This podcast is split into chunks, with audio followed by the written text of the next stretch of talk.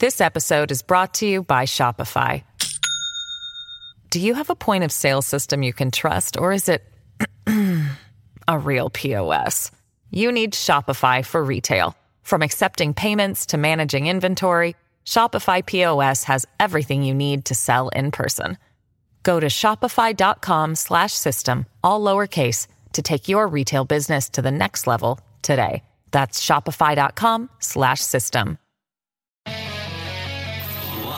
From the Fox News radio studios in New York City, fresh off the set of Fox and Friends, it's America's receptive voice, Brian Kilmeade. Thanks so much for listening, everybody. It's the Brian Kilmeade Show, one eight six six, four oh eight, seven six six nine. Frank Barankoff of the Debate Commission is going to be with us in a matter of moments. And then we're going to be joined by Lieutenant Colonel Allen West. I'll ask him about this refugee program that stopped.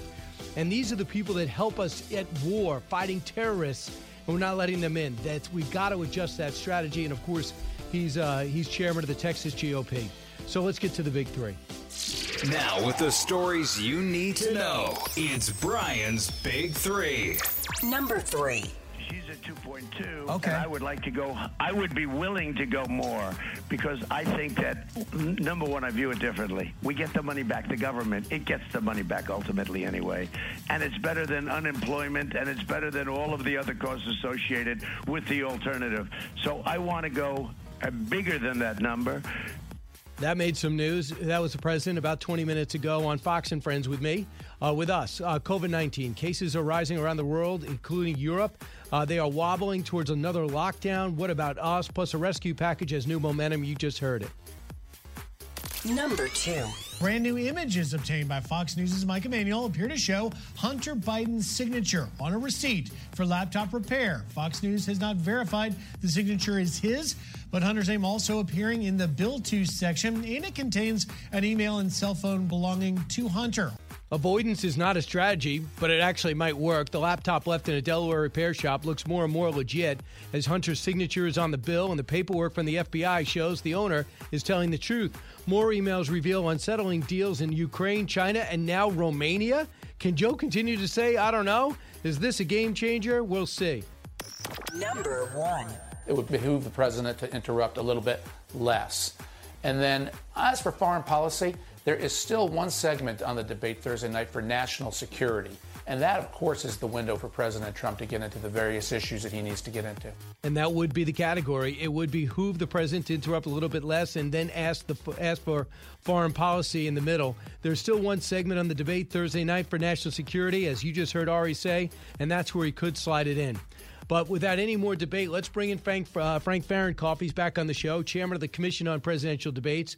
And, Frank, there's a lot of talk about this new rule about when the other person's talking, you're now going to be killing or bringing down the other candidate's mic. What went into that decision? And thanks so much for joining us. Sure. Happy to be, be with you, Brian, again. Uh, first of all, it's not a new rule. The, the campaigns agreed early on, going back to June of this year, when we announced that, what right? the he formats were going to be for the campaigns, uh, for, for the debates, and they both agreed to live with it. It provides very clearly that the first four minutes on each of the six segments, each candidate gets to speak for two minutes without interruption. So that's the rule, and it's, that's been the rule. But, now, you, but you've never killed audio, rule. though. Right? No, no, we have never. We have never killed audio. And they, but th- what happened in the last debate is they both violated that rule. That, that's what they agreed to. So all we did here, and we didn't believe that we could change any rules without both sides agreeing, okay?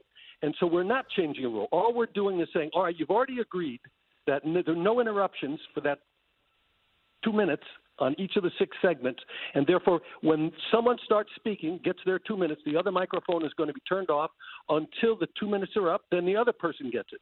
That's it. The rest of the debate is open microphones. It's just to enforce what they've already agreed to, those two minutes uninterrupted. All right, so here's what the president just told us on Fox and Friends about that. Well, I think the whole thing is crazy. This commission, I had problems with them four years ago where they Uh, stifled out my mic during my conversation with Crooked Hillary. And, uh, you know, they muted my mic. They did a whole thing. They did this to me already. Uh, they modulated it at the time. And they actually had to write me a letter of apology. And they did it on purpose. Look, these people are not good people, this commission. A uh, lot of funny things go on with them. What's your reaction to that? Well, I, I watched him. I watched the show this morning. I'd say that. You know, I've known Donald for thirty plus years, okay? Uh, he knew me when I was chairman of the Republican National Committee for for President Reagan. Uh, we're, we do our best here, as an, and we're nonpartisan. We're not biased.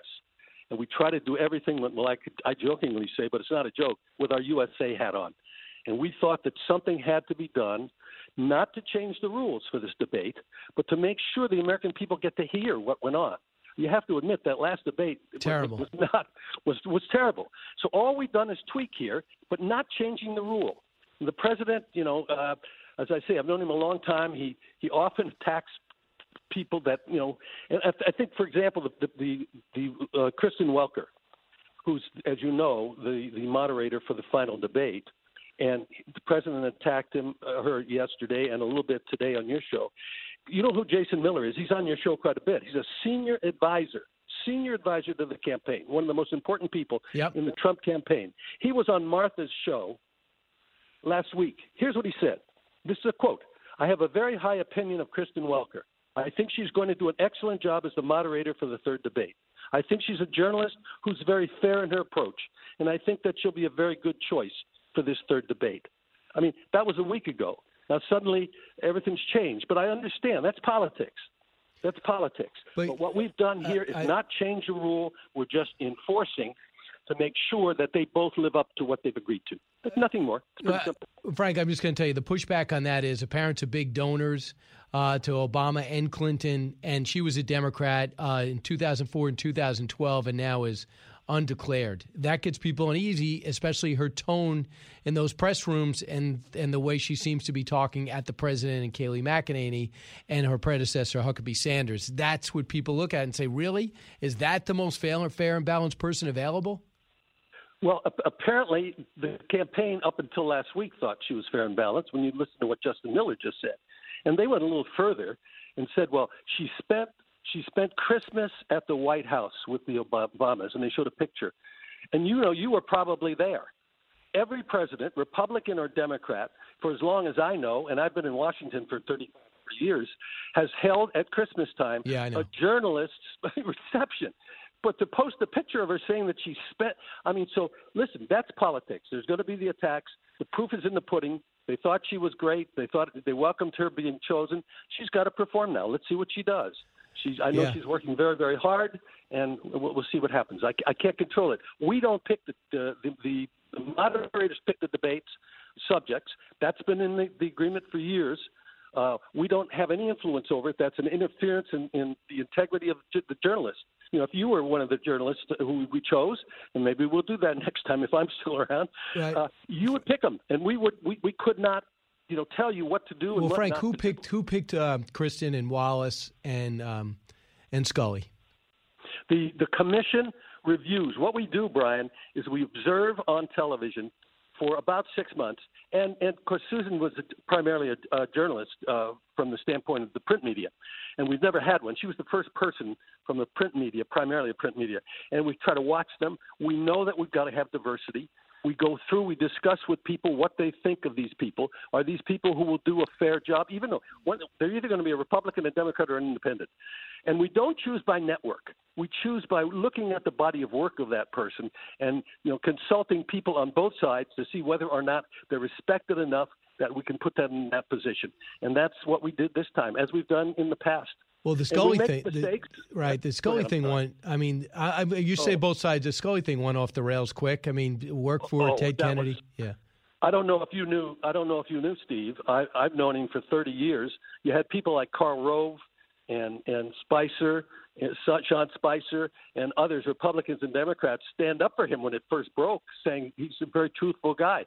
I, me too. I, I've known him. I thought he was he was great. I, what, what he did was wrong. Uh, but we didn't know. No one knew. And he lied to C-SPAN, and he lied to uh, lied to the commission, and he lied to the American people. Yeah, but yeah, you just saw in his back. I don't know if it, I don't. I've never screened it, but I'm just saying when you see his background, never Trump, never. Uh, and when you see that he worked for Ted Kennedy and he interned for Joe Biden, I know what you said about the internship. You'll get anything you want.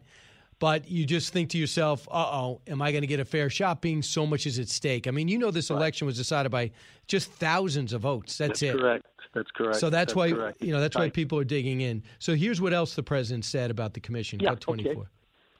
The commission has lost tremendous credibility. They lost it with me four years ago when they modulated the mic. I understood that.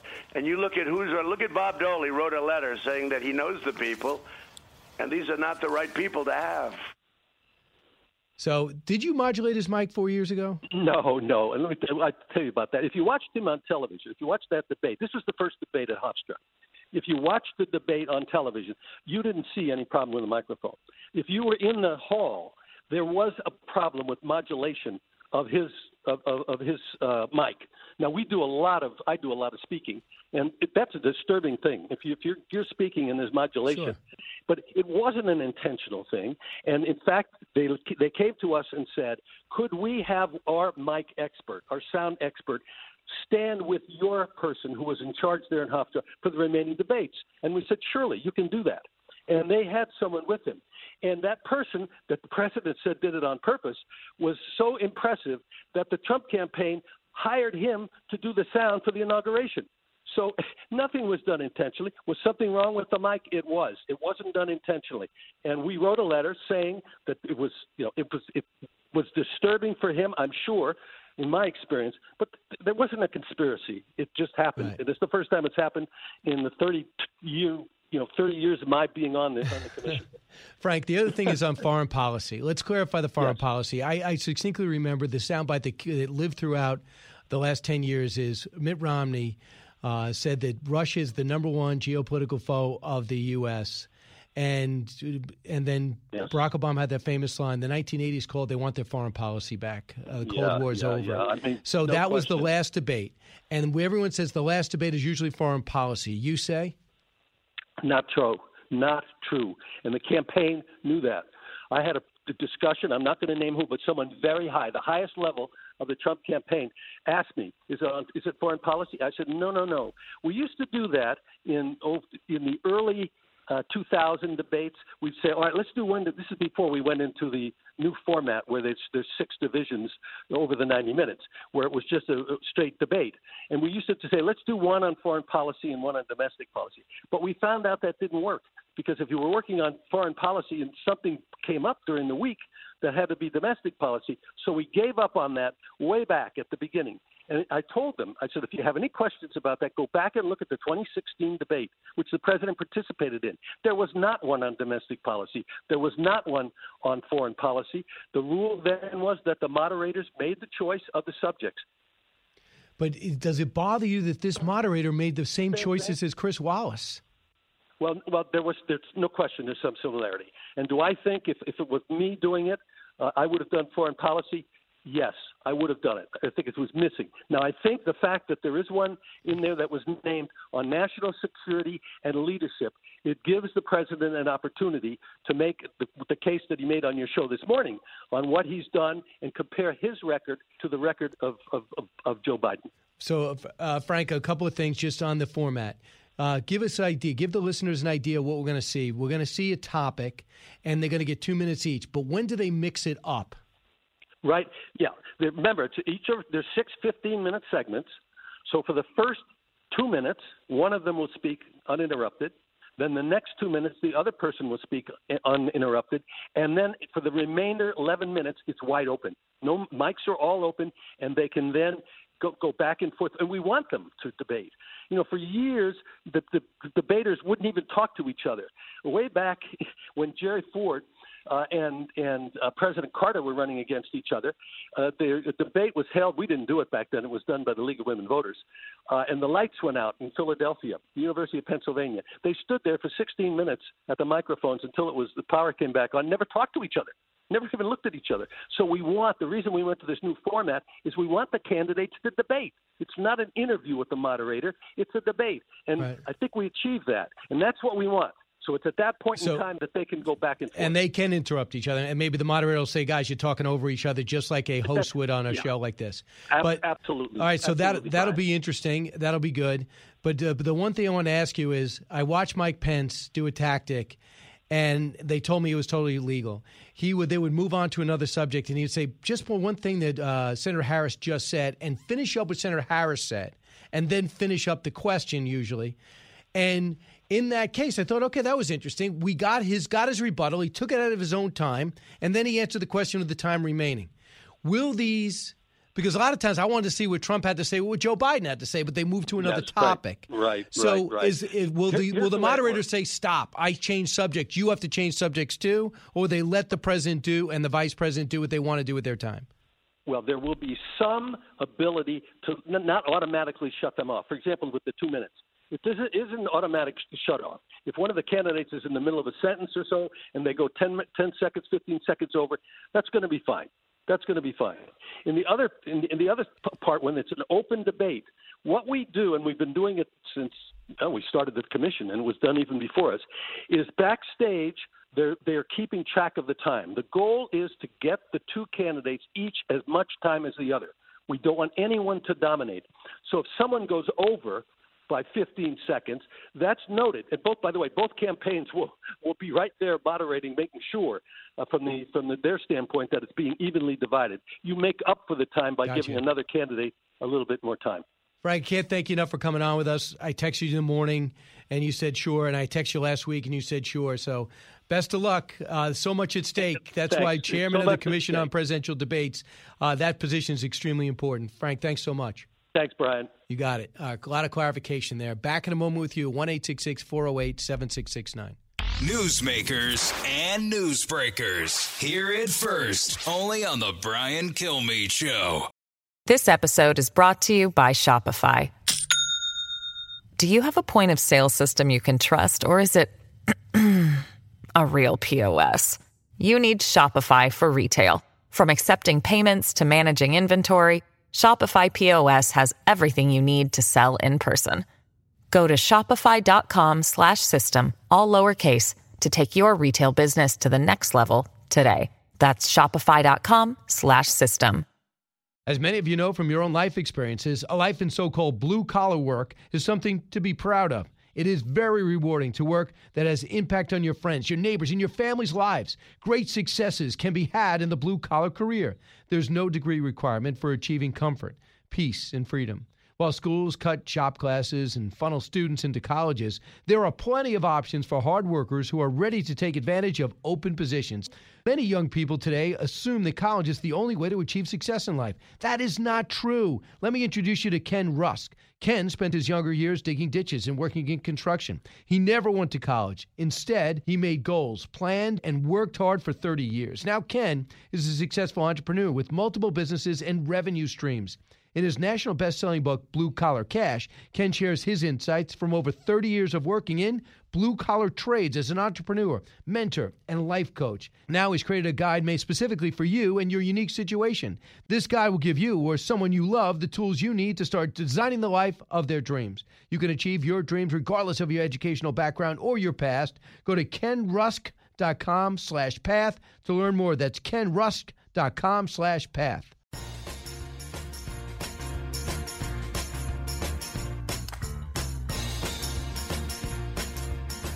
Breaking news, unique opinions. Hear it all on The Brian Kilmeade Show. Welcome back, uh, welcome back, everyone. What a wild morning. Just had a chance to speak with the president on Fox and Friends, and then uh, Frank Fahrenkopf was called out as chairman of the Commission on Presidential Debates. He doesn't take it personal, but he said they never agreed that the last debate is foreign policy, number one. Number two, said they never intentionally cut his mic. It was poorly modulated in the Hofstra Arena, and they called to apologize about that, but at home we got it. And Frank also said that it was the moderator that picked all the topics and did admit that they are very similar and did say that you under national security, which could be, I think, if it's by the uh, if the order of the way it was listed, will be the last topic is when you could slide in and talk about just about everything. But he also confirmed that it's going to be killed. Out of the gates and ready to go. Hey, it's Hutton Withrow. Hot Mike is here on the Outkick Network. We've got your afternoon covered with the latest sports discussion, and it's available wherever you find your audio. Daily analysis and news. He is hot. I am Mike. Actually, my name is Chad. His name is Jonathan, but you get the picture. We're going to bring it every single day. Whatever you want to call us, we'll respond to. We just want you to respond to what we're dishing out every day. And while you're here, we hope you'll subscribe to the podcast, like, subscribe, and share. The mics, but, but underlined the fact that he says this is just enforcing what everybody agreed on, that you would give the other candidate two minutes to finish their remarks. In the long run, I understand the president's ticked off about it because it's a little disrespectful for the president of the United States to have his mic killed, as well as the vice president who could be president. But I don't don't understand this. I do understand this. This will actually work to his advantage. It takes the pressure off for jumping in, number one. Number two, Joe Biden is not smooth. On any way, shape, or form, it's not smooth. And unlike what uh, what Jake Tapper said over the weekend to Lara Trump rudely, it's not because it's not because he stutters. It's because of some of the things he says he doesn't think through. Whether you ain't black, one of these things, or when he got a tough question, he came back at the guy and said, are you a junkie? What do you think about that question? It's those bizarre responses. It's not a stutter which brings people to say the things they say about him. And I'm not comparing Joe Biden to anybody else except Joe Biden. The Joe Biden who ran in oh eight and debated with uh, Paul Ryan, a lot different than the one we're looking at now. Lieutenant Colonel Allen West is next. Where's Texas these days? I'll tell you what, five thousand people already voted. From the Fox News Podcasts Network. Download and listen to The One with Craig Gutfeld, the co-host of The Five, like you've never heard him before. You know him, you love him, you want to be like him. Subscribe and listen now by going to fox news podcasts dot com.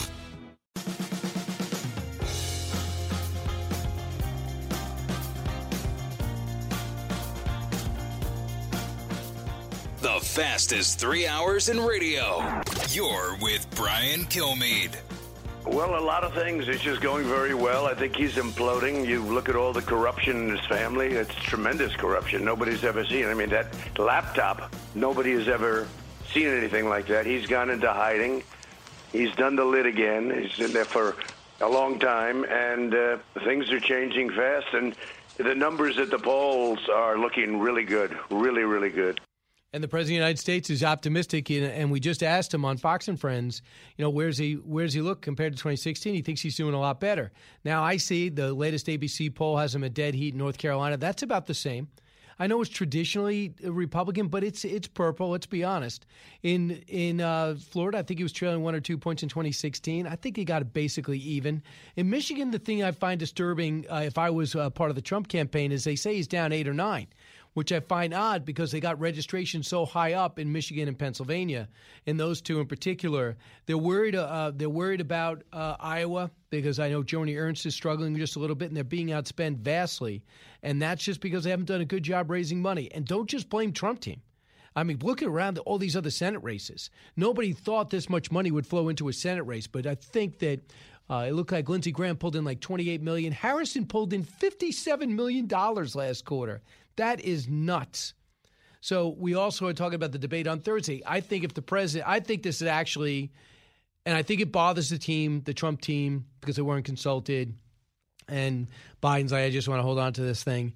But killing the mic is not going to hurt them. It really isn't. In fact, for the president's point of view, he can just jot stuff down and just get ready to start. And then afterwards, they can go back and forth in a free-flowing fashion. Here's Ori Fleischer, cut seven. The two-minute buzzer is only at the beginning of each segment. That's the only time the candidates will be muted. For the rest of it, they're going to be able to go back and forth with each other. And as you know, and I think you believe this too, it would behoove the president to interrupt a little bit less. And then as for foreign policy, there is still one segment on the debate Thursday night for national security. And that, of course, is the window for President Trump to get into the various issues that he needs to get into. And, you know, the whole thing about race relations, the whole thing about climate change, the president's not going to shine there. Do you know any Republican that would shine there that would get the nomination? They're going to talk about responsible uh, energy plans, talk about transitioning when possible, put the free market uh, free market principles in play and don't make it government programs. And then Joe Biden's going to come back and say, my goodness, this world is burning. We don't have any more time. The glaciers are, uh, the penguins are dying. And if we don't act soon, and we're going to retrofit every single building in this country, and we are going to demand that fossil fuels are done by twenty forty. And then he's going to look like he won the talking point because he's talking irrationally, impractically. And remember, the President of the United States did just talk about Texas. What you said about Texas, don't worry about Texas. Texas with, is with us. They want to take away your guns, your oil, and your God. Okay, that's what they want. They want to take away your Second Amendment. They want to take away fracking and oil. They don't care. They want to take it away. They want to go to the Green New Deal. That's not for Texas. Texas is not going to be losing their guns, and they're not going to be losing their oil, and they're not going to be losing their religion or their God. So that's good news to the chairman of the Republican Party of Texas, Lieutenant Colonel Allen West, senior fellow at the Media Research Center, and former congressman, and also author of Hold Texas, Hold the Nation, Victory or Death. Colonel, welcome back. It's good to be with you. Sorry I'm late. No, no problem. Well, your reaction, is the president overly optimistic about Texas? No, I don't think the president is overly optimistic. I think that without a doubt we have a challenge here. But when you uh, present the issues like the president just did, the United States of America is energy independent, and that exporter of its energy resources because of Texas. The uh, fracking and the oil and gas industry, what they've been able to do here is the reason why he could sit down with U A E and Bahrain, uh, because we're not dependent upon any you know energy source coming out of the Middle East. The number one exporter in the world of liquefied natural gas, it comes out of Port Arthur, Texas. And so your energy security is part of your national security. It's also part of your economic security because you look at how Texas's economy has uh, been thriving, and so many businesses and corporations are coming here to Texas because of those policies. So we don't want to go backwards and start to replicate the failures of California, Illinois, New York, or New Jersey. So I think the president is spot on. Yeah, but what about the money flowing in, the new people that have come in, and they have mm-hmm. a great mission out there? However, Karl Rove told me something, I don't know if he was taking in super PACs, that they've put, the Democrats have put more money into Nebraska than Texas. Well, I don't know in the comparison with uh, Nebraska, but I will tell you that there is a lot of outside money coming in here. For instance, Michael Bloomberg has dumped about eight to ten million dollars here, and he's trying to run on the issue of gun control. Mm-hmm. Running on the issue of gun control is not a successful uh It, platform in the state of Texas. As a matter of fact, when we look at gun stores in Texas or places such as Academy Sports, is you're hard-pressed to find a firearm in Texas right now. And I don't think that people are going out and purchasing firearms so they can vote for the party that says they want to take them away. And furthermore, the number one demographic out there buying and purchasing these weapons are suburban white women, and they are also the number one demographic signing up for concealed carry license classes because you have these uh, progressive socialists, these Democrats, even in the state of Texas, talking about defunding the police, which is what they did in Austin, the capital of Texas, and we've seen a sixty-three percent increase in violent crime in Austin since they've done that. Well, right now, where do you think it stands uh, in terms of uh, the presidential election? Do you think it's a five-point?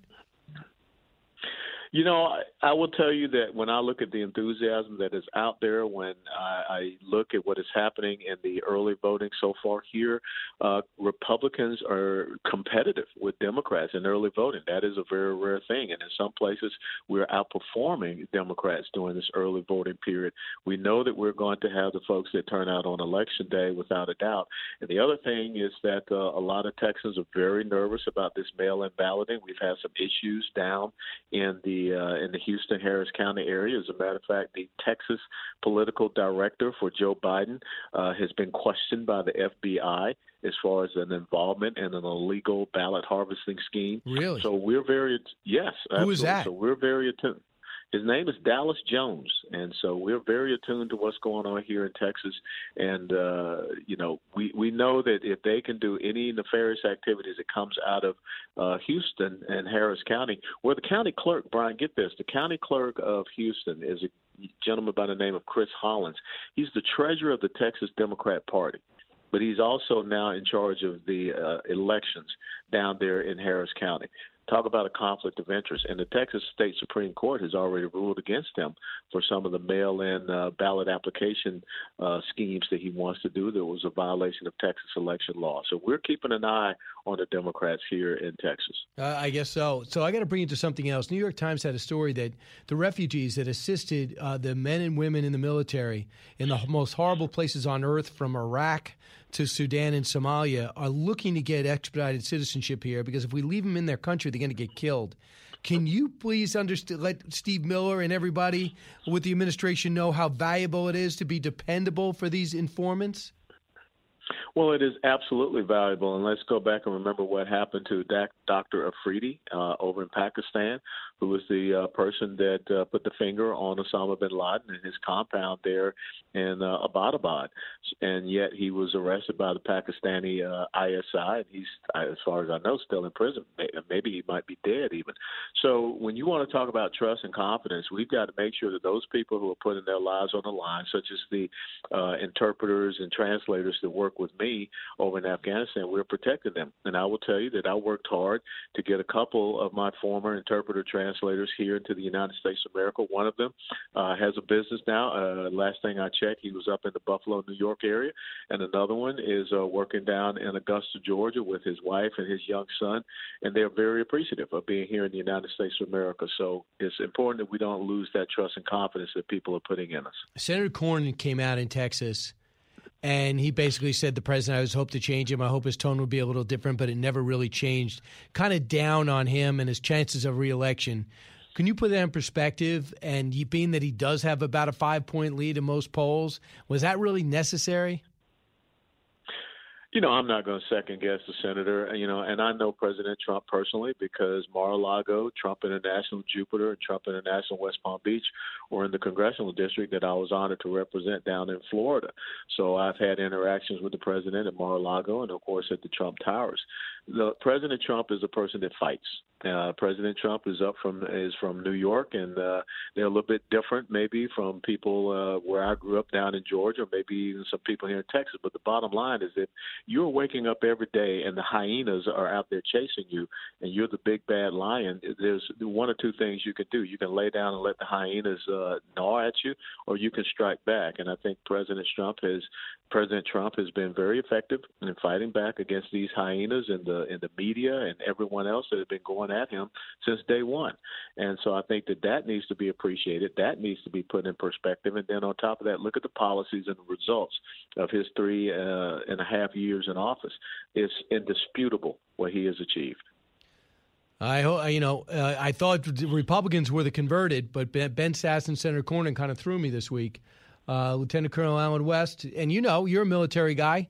Uh, he doesn't do everything the way the military did. It's not the way you were brought up, but you have to exp- accept people the way they are. I looked at Admiral McCraven, yeah. came out and endorsed Joe Biden. I look at General McChrystal, came out and endorsed Joe Biden. We know, I'm sure Mattis feels the same way, and Kelly will do it, but probably not publicly. Why do you think a lot of these officers, these generals, have such a problem with this president? Uh, I can't understand that, because really and truthfully, when you think about it, they are aligning themselves with a party that would decimate the oath that they took to the Constitution of the United States of America.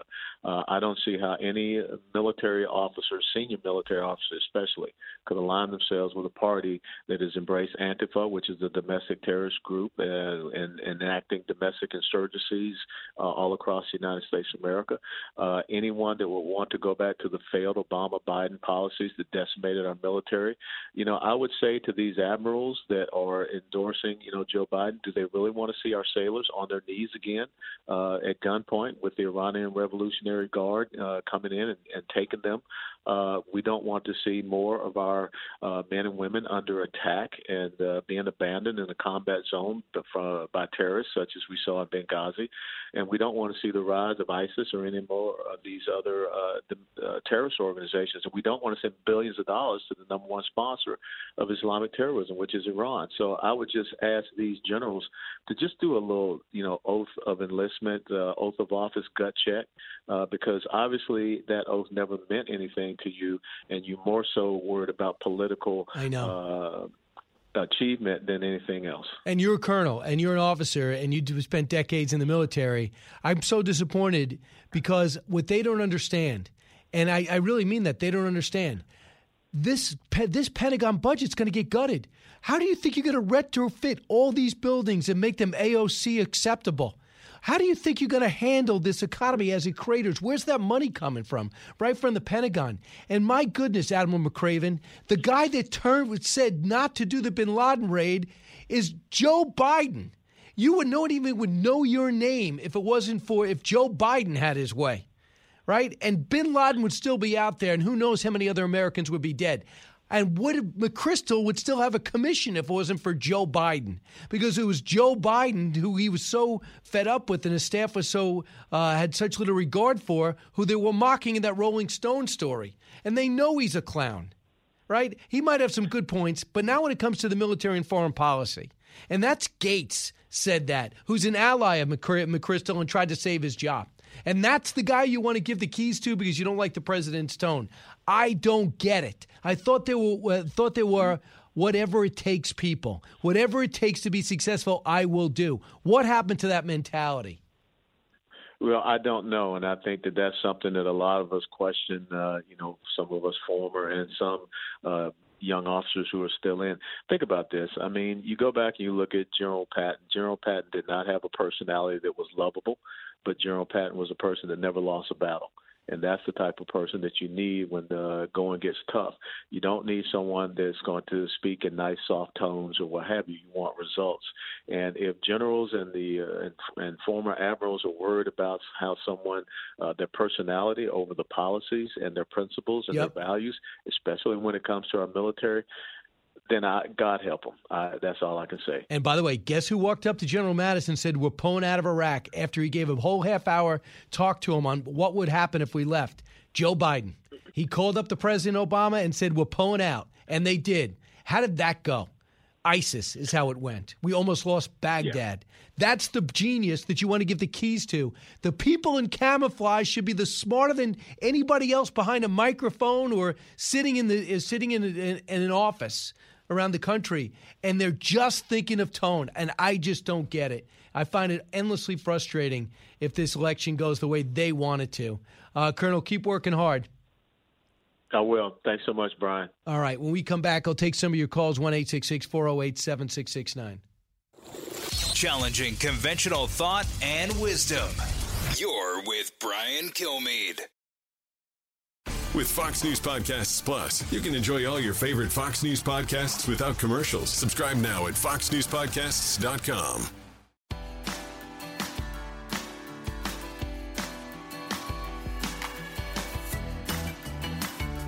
The talk show that's getting you talking. You're with Brian Kilmeade. This is something that the president of the United States needs to understand, and the Republican Party needs to understand. This election is not going to turn on Hunter Biden. OK, this election is not going to turn on big tech covering up a Hunter Biden story. This is not the closing argument that Donald Trump wants to make in his last two weeks. It's not what he should be talking about. Their, their Gallup poll shows that fifty-six percent of Americans say they're better off now than they were four years ago under Obama Biden. But the R C P average shows only forty-two percent plan to vote for Donald Trump. So that's a gap of about fourteen percent of the electorate that is doing better because of Trump's policies, likes his policies, but are not happy with him.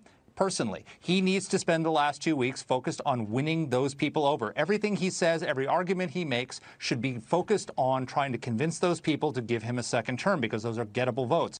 I think that's a that's a solid strategy. Uh, and I think that Mark Thiessen's as smart as anybody. Jerry was on W O K V. Hey, Jerry. Hey, Brian. Love your show, man. Um, I just want to thank you. You guys give us a platform, whether you agree with us or not, which I'm a Democrat, um, you, you let us say what we need to say, and I appreciate that.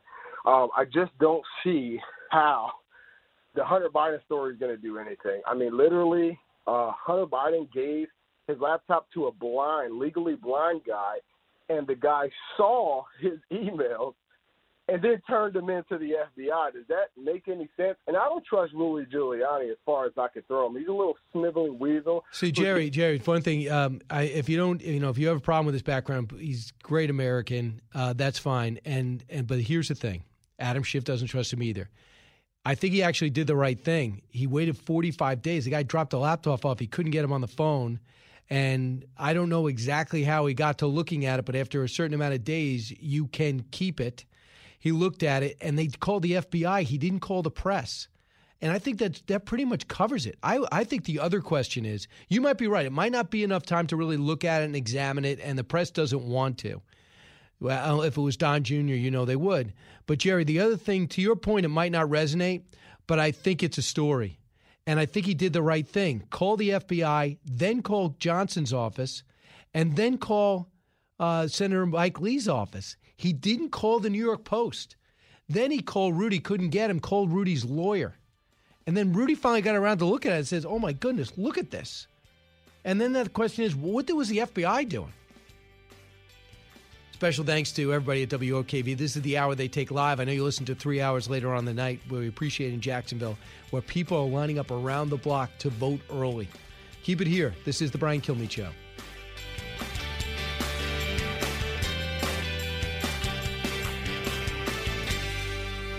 It's the Hammer Time Podcast. Fox News Channel's Bill Hemmer takes you one-on-one with engaging personalities covering the critical issues of the day. Find Hammer Time now by going to fox news podcasts dot com. America's listening to Fox News.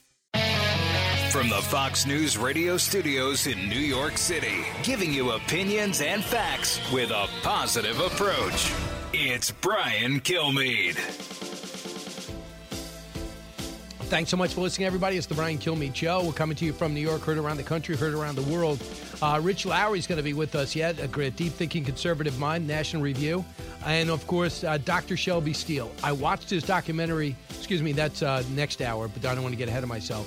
But Shelby Steele's going to be on. If you're listening to all three shows, or you're getting the podcast today, he did a great documentary on race in America that you will not – it's uh, really eye-opening.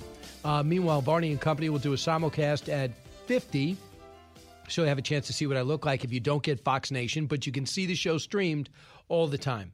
So uh, we're looking at so much uh, enthusiasm. Listen to this. Early voting has thirty-one point seven million voters already. Ballots counted in person or mailed in. twenty-two point nine percent of the twenty sixteen total have been cast already. Uh, Texas leads all, basically five million. California second, three point five. And Florida's only been open a couple of days, already two point five uh, million. And get this, Duval County, so valuable, twenty-eight thousand have already voted. President's going to be in Erie, Pennsylvania tonight, and Joe Biden will be nowhere, in his basement. Big three. Now with the stories you need to know, it's Brian's Big Three. Number three. She's at two point two, okay. And I would like to go, I would be willing to go more, because I think that, number one, I view it differently. We get the money back, the government, it gets the money back ultimately anyway, and it's better than unemployment, and it's better than all of the other costs associated with the alternative. So I want to go bigger than that number. And uh, the President of the United States, surprising many when he told us on Fox and Friends today, with cases uh, that he's going to go b- b- much bigger on a rescue package. Cases rise around the world as Europe wobbles back into a lockdown. How do we avoid this, be responsible, but yet not crush the economy? And that will keep you up to date on the rescue package, because Nancy Pelosi said on Sunday, forty-eight hours to get it done. Number two.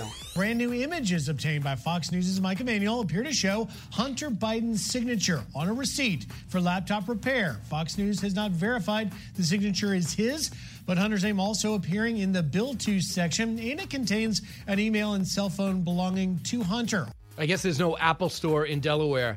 Avoidance is not a strategy, but it might just work for Joe Biden. The laptop left in Delaware repair shop looks more and more legit as Hunter's signature and the bill Uh, as well as the bill and the paperwork for the F B I is front and center. Uh, bring it on, Adam Schiff. Number one. It would behoove the president to interrupt a little bit less. And then as for foreign policy, there is still one segment on the debate Thursday night for national security. And that, of course, is the window for President Trump to get into the various issues that he needs to get into. There you go, Ari Fleischer. It would have become, it would behoove the president to interrupt a little bit less, as he said. But guess what? Foreign policy would be a strength because it's a Joe Biden weakness. And there's still one segment on the debate uh, stage on the set that will allow him to talk about foreign policy and the emails, and it's within national security. And, of course, is this the window for President Trump to get in what he wants to get in? Now we hear there are new rules when it comes to the debate. And that's one of the issues that is front and center. Let's bring in uh, Rich Lowry, editor of the National Review, author of The Case for Nationalism. Rich, welcome back. Hey, how's it going, Brian? So, Rich, the president very upset that they're going to be killing microphones on the two minutes that each have to speak. Are you? No, I don't mind this. I actually thought it was a good idea watching the, the, the first debate. They, they're supposed to have two minutes, so just give them the two minutes interrupted. You know, it's completely equal. They both can have their say, and then they're supposed to be, you know, I think there it's fifteen minutes total. So then you, I'm not good at math, Brian. What do you got? eleven minutes or so after yeah. that, where they can mix it up, and the mics shouldn't be muted, and the moderator shouldn't be muting any mics or anything like that, and that that will give ample time for exchange. So I, I don't mind it at all. Um, I, I just hope the president takes a lesson from what Mike Pence did to Kamala Harris, really exposing the vulnerabilities of the Democratic economic program. Uh, I, I think that's the, the one key issue that still hasn't been exploited enough by the, the president, most important issue in the election, and the one that he leads Biden on. So he really needs to emphasize that strength. So here is uh, Trump on, on his strategy, cut four. Well, I may do that. Actually, the interesting thing, they said if you let him talk, he'll lose his chain of thought because he's gonzo. And I understand that. But I also understand that as he's going down the line and issuing lies, you know, generally it's okay to, you know, really attack that. But but there is a chain of thought that, you know, there are, there are a lot of people that say let him talk because he loses his, his uh, train. I mean, he loses his train. He loses his mind, frankly. He's going to raise taxes on those horrible people that make over four hundred thousand dollars, but it's going to trickle down when you look at the total packet policy. And you look at what he's spending it on, Rich. He wants free college, really. Okay, fantastic. He also wants to work towards free, free, free school. Well, that's interesting. And now he wants to get fifteen dollars minimum wage. Really, to those small businesses that can barely make ends meet? Are they going to be hiring yeah. many people if they're forced to pay the lowest rung fifteen dollars? Is that savvy? And then if you're going to retrofit uh, uh, every building and make it environmentally friendly, that money's coming right from the Pentagon. Yeah, no, no, of course. And it's it's kind of a watered-down version. It's not the full Bernie Sanders. It's sh- short of that. But it's a watered-down Bernie Sanders. And directionally, it's it's heading exactly the same place. So this is something the president just needs to hammer home. And that clip you just played of the president, I think that's right about the first debate. There, there were times when I think Biden was going to expose himself, not necessarily lose his train of thought, but just prove that he didn't have a good answer on something. And the, the president didn't let it breathe enough. You know, you're a T V guy. You know, sometimes you just need to let a guest uh, flounder. And he, he wouldn't do that because he was interrupting so much. So, so hopefully, you know, he needs to be strong and aggressive and try to change the trajectory of the race. But uh, he doesn't want to oversauce the goose. Well, do you believe he's trailing right now? I do, yeah. I, I don't know by how much. Um, but my, my thought has always been he needs to get within range. And, you know, w- what exactly that is, you know, three points. In, if he's down three points in Pennsylvania on going into Election Day in the polls, I don't think you have any confidence he's going to lose Pennsylvania. Um, but I, I think it's just a little bit out, out, outside the range, and he needs to get closer. And I think I think these rallies work. They kind of ripple through the community after he leaves. I, I'm amazed by one thing, Rich, whether he wins or loses. I've never seen so much non-central generated rallies, whether it's a flotilla, whether it's bikes, or whether it's cars, or whether it's just settings where they get up and hold up signs for the president. I mean, I'm watching a sixty-mile road in Long Island go out to Montauk, sixty miles. Then I'm seeing this happen in New Jersey. He's not going to win either one of those states, you wouldn't think. And what's happening in Florida and these boats laced together. Now, this is not a president that actually has very little happen and most things go right, like, let's say, you would say Eisenhower, perhaps. There's a, every day there's a new calamity. Yeah. But yet but he hasn't lost much. Well, the, the enthusiasm of the base is still there. And this is why, even if he's trailing in all these polls, I don't think you can count him out. Because you get towards the end, you get a little polling error. You get a little kind of shy Trump voters who didn't want to talk to pollsters, scared to talk to pollsters. You get uh, a, a max max turnout and, and, and a little turn towards him uh, towards the end. You know, some Republicans who've been skeptical of him coming home. Right. And he could do it. You know, I, I don't think he's, he's not blowing Joe Biden out. It's going to be, if he wins, it's going to be a real nail, nail biter and another narrow victory like twenty sixteen. But there, you can't discount that possibility. So the president had a little bit of a squabble with Anthony Fauci yesterday because Fauci seems to do an interview and take a shot at the president, whether it's unwittingly or not. And he watched him on sixty minutes, and he basically said, this guy's been wrong so often. I keep him around because he's been around for three hundred years. David Axelrod saw that and just can't believe why can't believe he went after a popular guy like these scientists who looks like Phil Rizzuto. Cut twelve. I've spoken to people on both sides uh, today, and everybody agrees uh, that this is an insane strategy. And it's not just fighting with Fauci. He went to Michigan, uh, a state that is among those that David described as the old blue wall, uh, and he attacks the governor who was uh, targeted in a kidnapping by by terrorists, essentially, domestic terrorists, and he makes light of that. He goes to Wisconsin, a state that has twenty thousand new cases in the past week, and he talks down the coronavirus. And then today he spent the day campaigning against Fauci, and that's the fight he wants to pick two weeks before the election. It is nuts. You could just see traditional, traditional strategists can't figure out, number one, how he got the nomination, how he won, and how he's still going. There's no logic to it. Well, f- first of all, saying someone looks like Phil Rizzuto, that, that's like a, a great thing for me, Brian, as, as an old Yankee fan. Right, that, and the money store. They, people trusted him. I, too, don't don't think it makes a lot of sense to, to get in this war of words with Fauci. I don't know why Fauci is on T V so much. You know, he actually does important work behind the scenes, uh, and you know, has been an important player in this vaccine effort, which could be a, a historic achievement, just to, to you know, within a year basically to get a, get a vaccine that might really knock this this pandemic down. And I, I also don't think it makes sense for the president to you know talk down masks. And I, I know one of his his key ads they they have up last day or two shows him in a mask. So masks are popular. There's just, there's just no no need to fight that fight, you know. And, and this is this is one of my frustrations with Trump. I just think there's so many good issues for him to focus on that he can focus on in his inimitable way, a way that's compelling and that connects with people. That that I, I do consider these other things distractions. Rich, I got to talk to you again as we get closer. Of course, after the debate would be awesome too. Rich Lowry's got a great book out. Uh, it's called "The Case for Nationalism." The paperback is coming out in November, so a couple of weeks. He's also editor of National Review. Rich, thanks. Hey, thanks, Brian. Take care. All right. Listen, when we come back, Ken Cuccinelli joins us, acting deputy director of the Department of Homeland Security. And then we got a little bit of a break. Impractical Joker superstar James Murr Murray has something important to say. Expanding your knowledge base. It's Brian Kilmeade. New from the Fox News Podcasts Network. My name is Kennedy, and welcome to my podcast, which will, I humbly say, single-handedly save the world. You're welcome. It's Kennedy Saves the World. Subscribe and listen now by going to fox news podcasts dot com.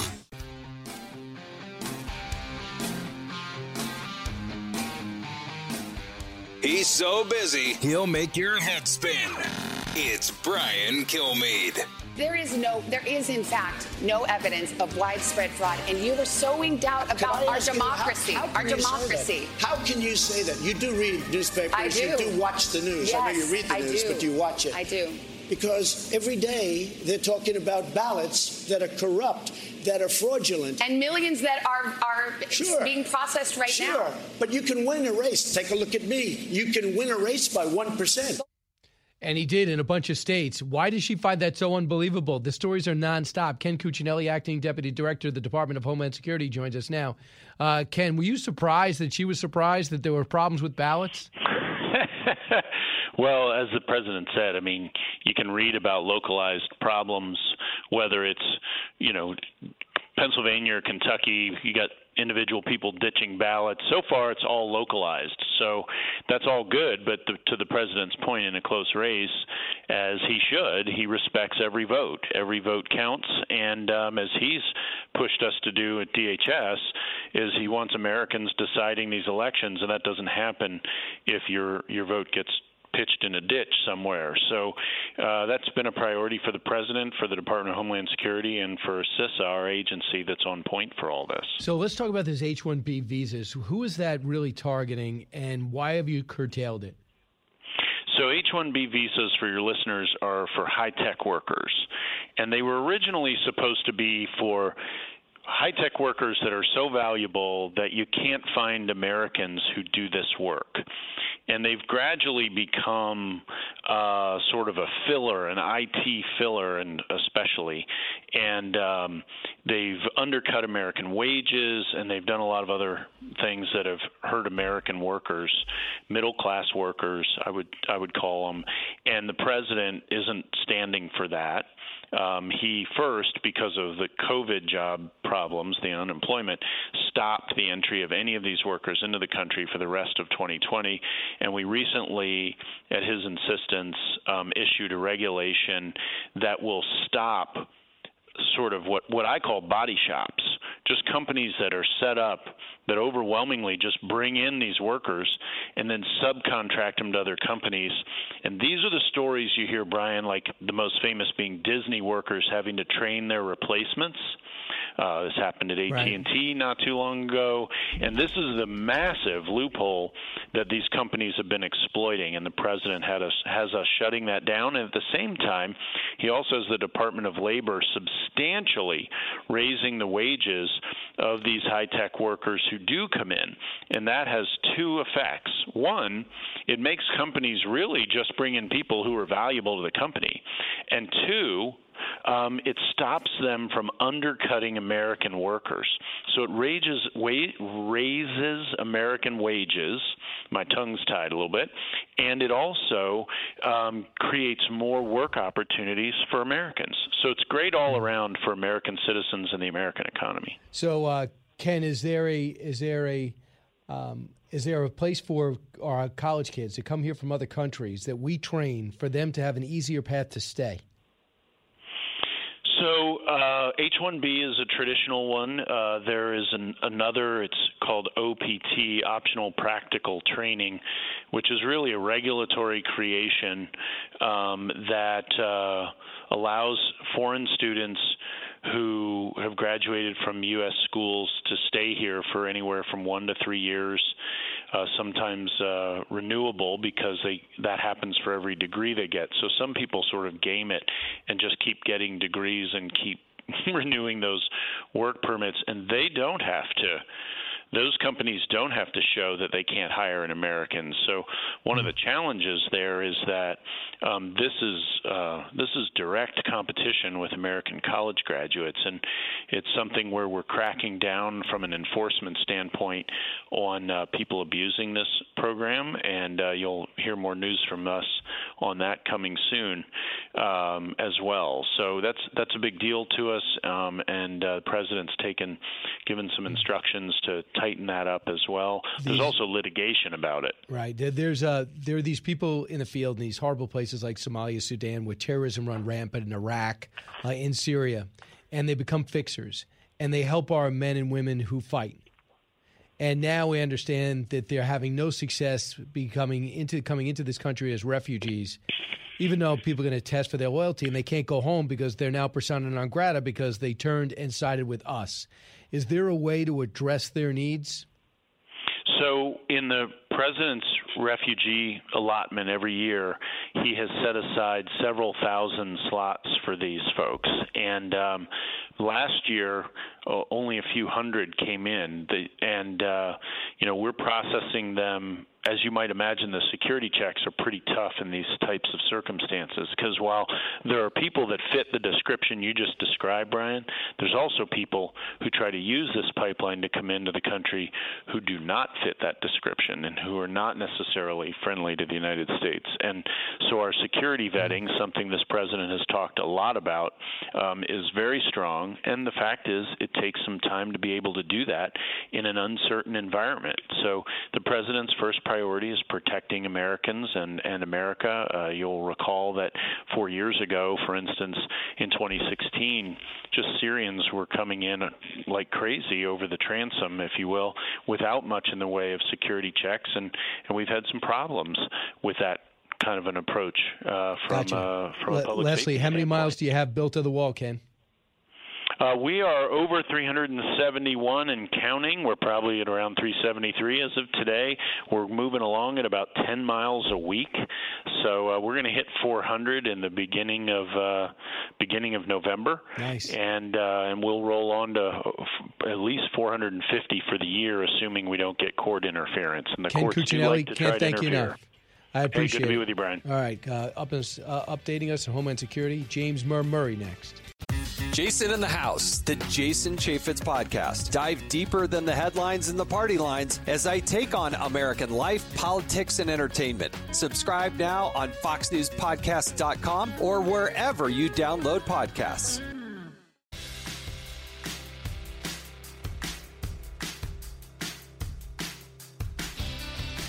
Information you want, truth you demand.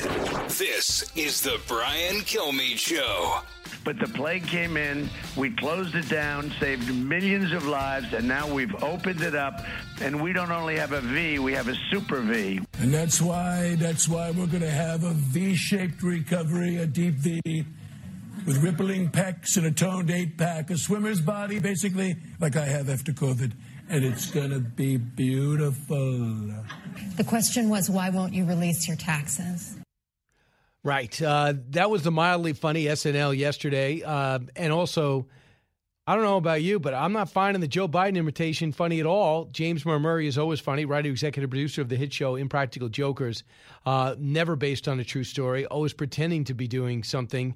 But they always embarrass themselves, which is, by the way, uh, why the show is so great. Uh, James is also busy with the Misery Index on T B S. He's got a brand new book out. It's called Don't Move. And he was not going to talk until I gave him the book plug. So now it's safe, Murr, for you to talk.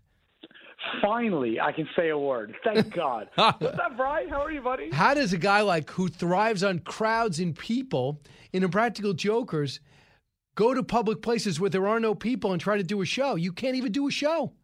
I'll tell you what, we started filming Jokers again about a month ago. No joke. You did? We figured out a way to do it. We figured out how to do it. And the first episodes have come in, and they're hysterical. It's, you know, it's there are ways to do it. We just have to change the show, and uh, and we're changing it, and we're back in production finally. So wait a second. Do you do you mock the fact that people have to stay six feet apart and wear masks? No, you know, it's it, what we do is we, you know, somebody signs up for a focus group.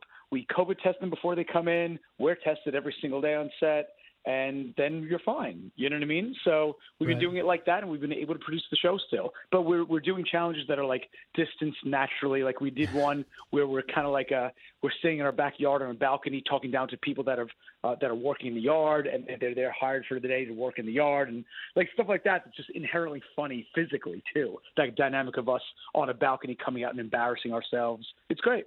I know you were complaining to me that so much of the show depends on you. It's a lot of pressure because the other guys are just there for the ride. Do you still feel that way? I, I, I'm more than ever, more than ever. Right? it, it's clear. I, my back has been hurting from carrying them for so many years right. at this point. And a lot of times you'll tell me stuff in confidence, and I don't keep that confidence. Does that bother you? No, I actually prefer it. That's why I tell you. I'm kind of leaking it. Oh, so you're using me. How dare you? I'm kind of using you. Yeah. Right. So uh, I always consider, James, I think you got one of the most natural, uh, great senses of humor. And I saw Bill Burr on S N L two weeks ago, and he was out mocking the fact that we're in an incredible time right now where everyone's getting offended for everything, especially your show must have to change to go on with the new cancel culture. And listen to what, uh, a little bit of what got him uh, caused controversy. I don't think he cares personally, but got him in the middle of controversy. How stupid is yeah. that cancel thing? They're literally running out of people to cancel. They're going after dead people now. They're trying to cancel John Wayne. It's like, yeah, dude, God did that forty years ago. They're all up in arms. They're like, did you hear what he said in that interview in Playboy in nineteen seventy? Can you believe that? It's like, yeah, he was born in nineteen oh seven. That's what these people sounded like. You never talked to your grandparents and brought up the wrong subject, and all of a sudden it went off the rails. Like, oh, grandma, just keep making the cookies. Right. So race, cancel culture, uh, you know, uh, uh, white supremacy, it doesn't matter. He captures it. Don't we need comedians to do that stuff? Are you still allowed to do that stuff? Are you guys worried when you're in editing with Impractical Jokers? Oh, my goodness, did I offend anybody? Uh, it's interesting. It's an interesting question because obviously our show lives in the space where yeah. we push each other to the edge of acceptability. I, I think what makes our show different or special is that you can see us trying to figure out whether we can get away with something, and then we often pull away from the edge because we we just don't have the nerve or courage to do it. And I think uh, at the end of the day, that keeps the show different from others on T V because it keeps us likable, but it also keeps us almost like a an island of positivity in what can be a crazy, cynical world, you know? Right. Oh, I think there could be a crazy, cynical world. What have you done with any idle time you may have had for the first time in maybe twenty years? I'll tell you what, Bri, I got married. I just came back from my honeymoon. Uh, I, I mean, it was a, a much different wedding than I thought. It, obviously, right. We had one quarter of the list, but just got married a few weeks ago. And uh, obviously, we wrote Don't Move, we, uh, which comes out today, uh, which is a very scary thriller set in the woods of West Virginia about a church group from the Bronx that wanders into the wrong woods on their annual summer camping trip. Uh, you will love it. It's so scary. So we wrote a new book uh, that you're going to love, perfect for Halloween. And uh, and that's and now we're back in production again, and we're doing Dinner Party and uh, Misery Index again. So, so tell me about uh, uh, real quick. You have a the book I want to go learn a little bit more about because you have a virtual signing tonight, virtual, virtual book launch. Which I don't know how you do it, but you and Hannity have done the same thing. Steve Ducey was telling me too. I don't get how it works, but from five thirty to seven, if uh, people go to meet mer dot com, we could find out how to join you on your virtual book launch.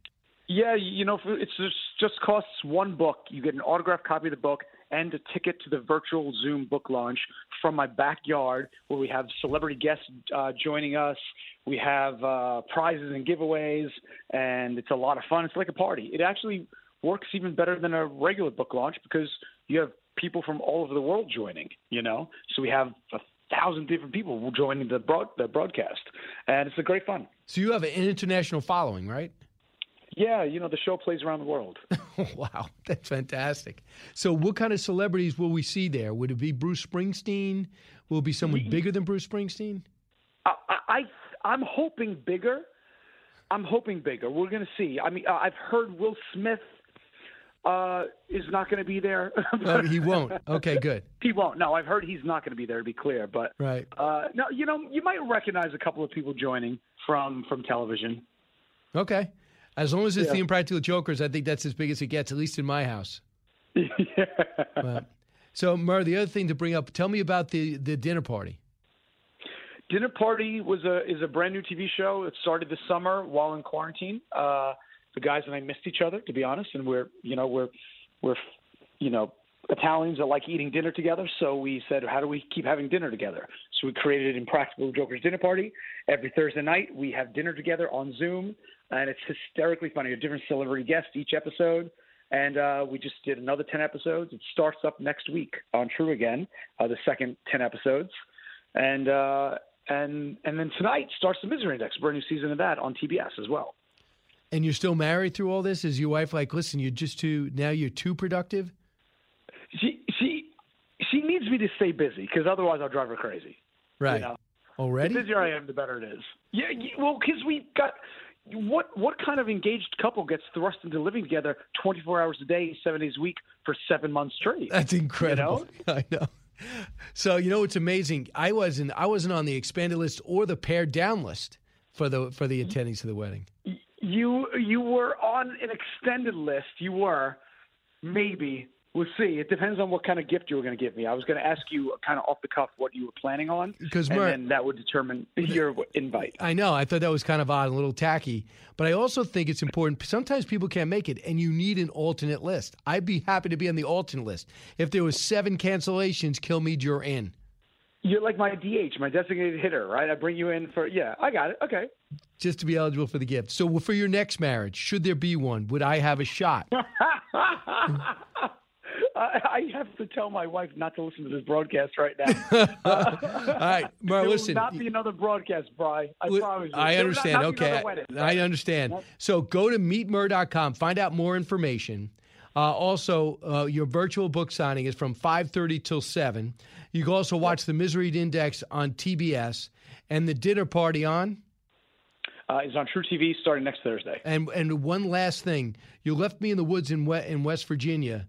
Can you tell me yeah. a little bit more about the about the storyline?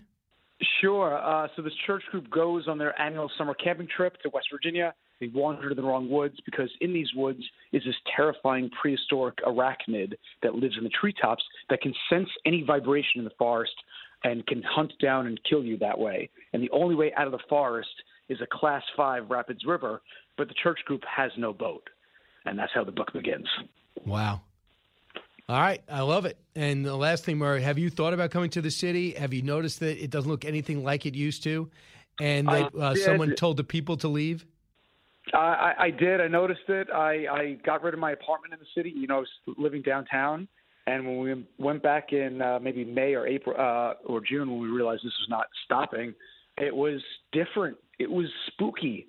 It really was. My building was fifty percent empty, uh, the high-rise I lived in. Uh, it was a little scary, and I lived next to um, uh, Beekman Hospital downtown, uh, and that well, that was spooky too, seeing that. But um, I've never been uh, more happy to be uh, in Princeton, New Jersey, you know? I understand. That's for sure. I do. I, yeah. I kiss the ground every time I get out of the city to Long Island, and I realize I did survive another day. James Murr, Murray, thanks so much. Congratulations on Don't Move. Thank you, my friend. I miss you. I hope to see you soon, okay? All right. Well, when we're allowed. When Governor Cuomo says we can see people and smile again, I will do it. Not until then. He is my idol. Thank, Thank you, you so much, Murr. Hey, when we come back, I'm going to be go to the Stuart Varney Show. Uh, you know, see us on Fox Nation. We'll simulcast the radio show with F B N. This is The Brian Kilmeade Show. Educating, entertaining, enlightening. You're with Brian Kilmeade. Fox Nation presents podcasts, Women of the Bible Speak. I'm Shannon Bream, host of Fox News at Night and author of the new book, Women of the Bible Speak, the wisdom of sixteen women and their lessons for today. Subscribe now on Apple Podcasts, Spotify, fox news podcast dot com, or wherever you download your podcasts. Now, The Brian Kilmeade Show joins Fox Business's Varney and Company with Stuart Varney, live on your radio and on Fox Business. Here's Brian Kilmeade. All right, welcome back, everybody. Always thrilled to go on uh, F B N, the fastest-growing cable channel in the country and the number one news show in the country, Stuart Varney, Varney and Company. You're watching them right now. In a couple of minutes, we're going to tackle a couple of topics, and then I'll be able to squeeze in some calls on the back end. So let's listen in together. fifty-one on the dot. We're very precise here. That means the man on the right-hand side of your screen, Brian Kilmeade, is on with me now. All right, Brian, let's get on with this. I want to start with the Supreme Court, which has allowed Pennsylvania to receive ballots after Election Day. Seems to me that absolutely guarantees chaos in a swing state. What say you? Well, here's a couple of things. Just so you know, it's four four, but John Roberts cast the fourth vote, so it tied in a deadlock. Republican placed there by George Bush. So four four in the Supreme Court goes to the lower court, so it means they can extend past Election Day. Yep. Now, keep in mind, it's got to be post-dated before. It's not as if they can be November fourth or fifth, so I get that. I'm less worried about Pennsylvania as I was worried about Michigan and some of the others that allowed. Michigan wanted to do fourteen days. fourteen days postmark. What is this, Pony Express? It's going to take that long if you stamp an envelope predated before November third to get there. That just opens up uh, questions about an election. But it does worry me, and Pennsylvania could make or break this election. As you know, the president, Stuart, goes there today, Erie, Pennsylvania, a place that he's just slightly ahead of. Uh, perhaps he has a slight lead, but he can't lose that lead. And Pennsylvania, he picked up two points in most polls. So I think that he's closing the gap similar to twenty sixteen there. Okay, he is closing the gap, it, it, it just closing the gap. But he's got a very limited amount of time, two weeks, to really close that gap down. It's now or never to close that gap, Brian.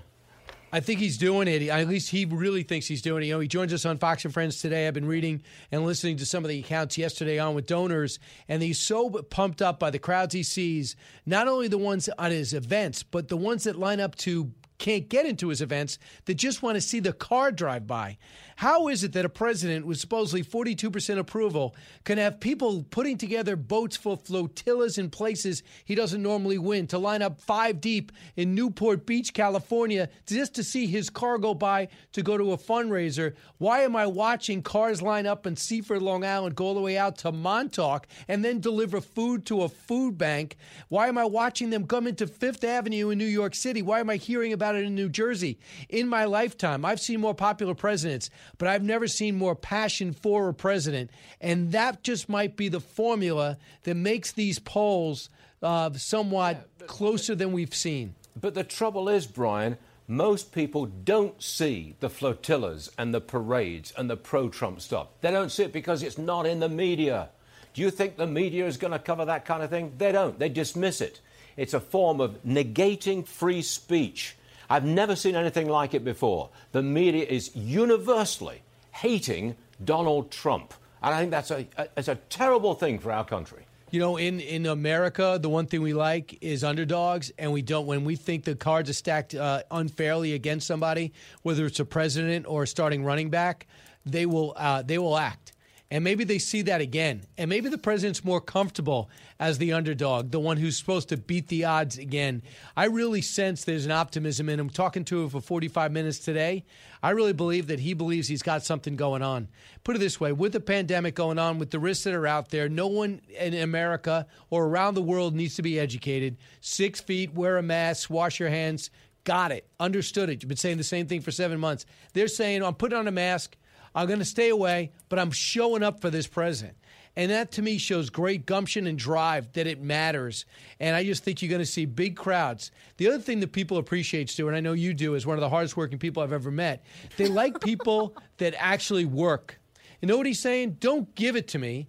I'm not going to sit in the Oval Office and say, if you don't reelect me, it's your problem.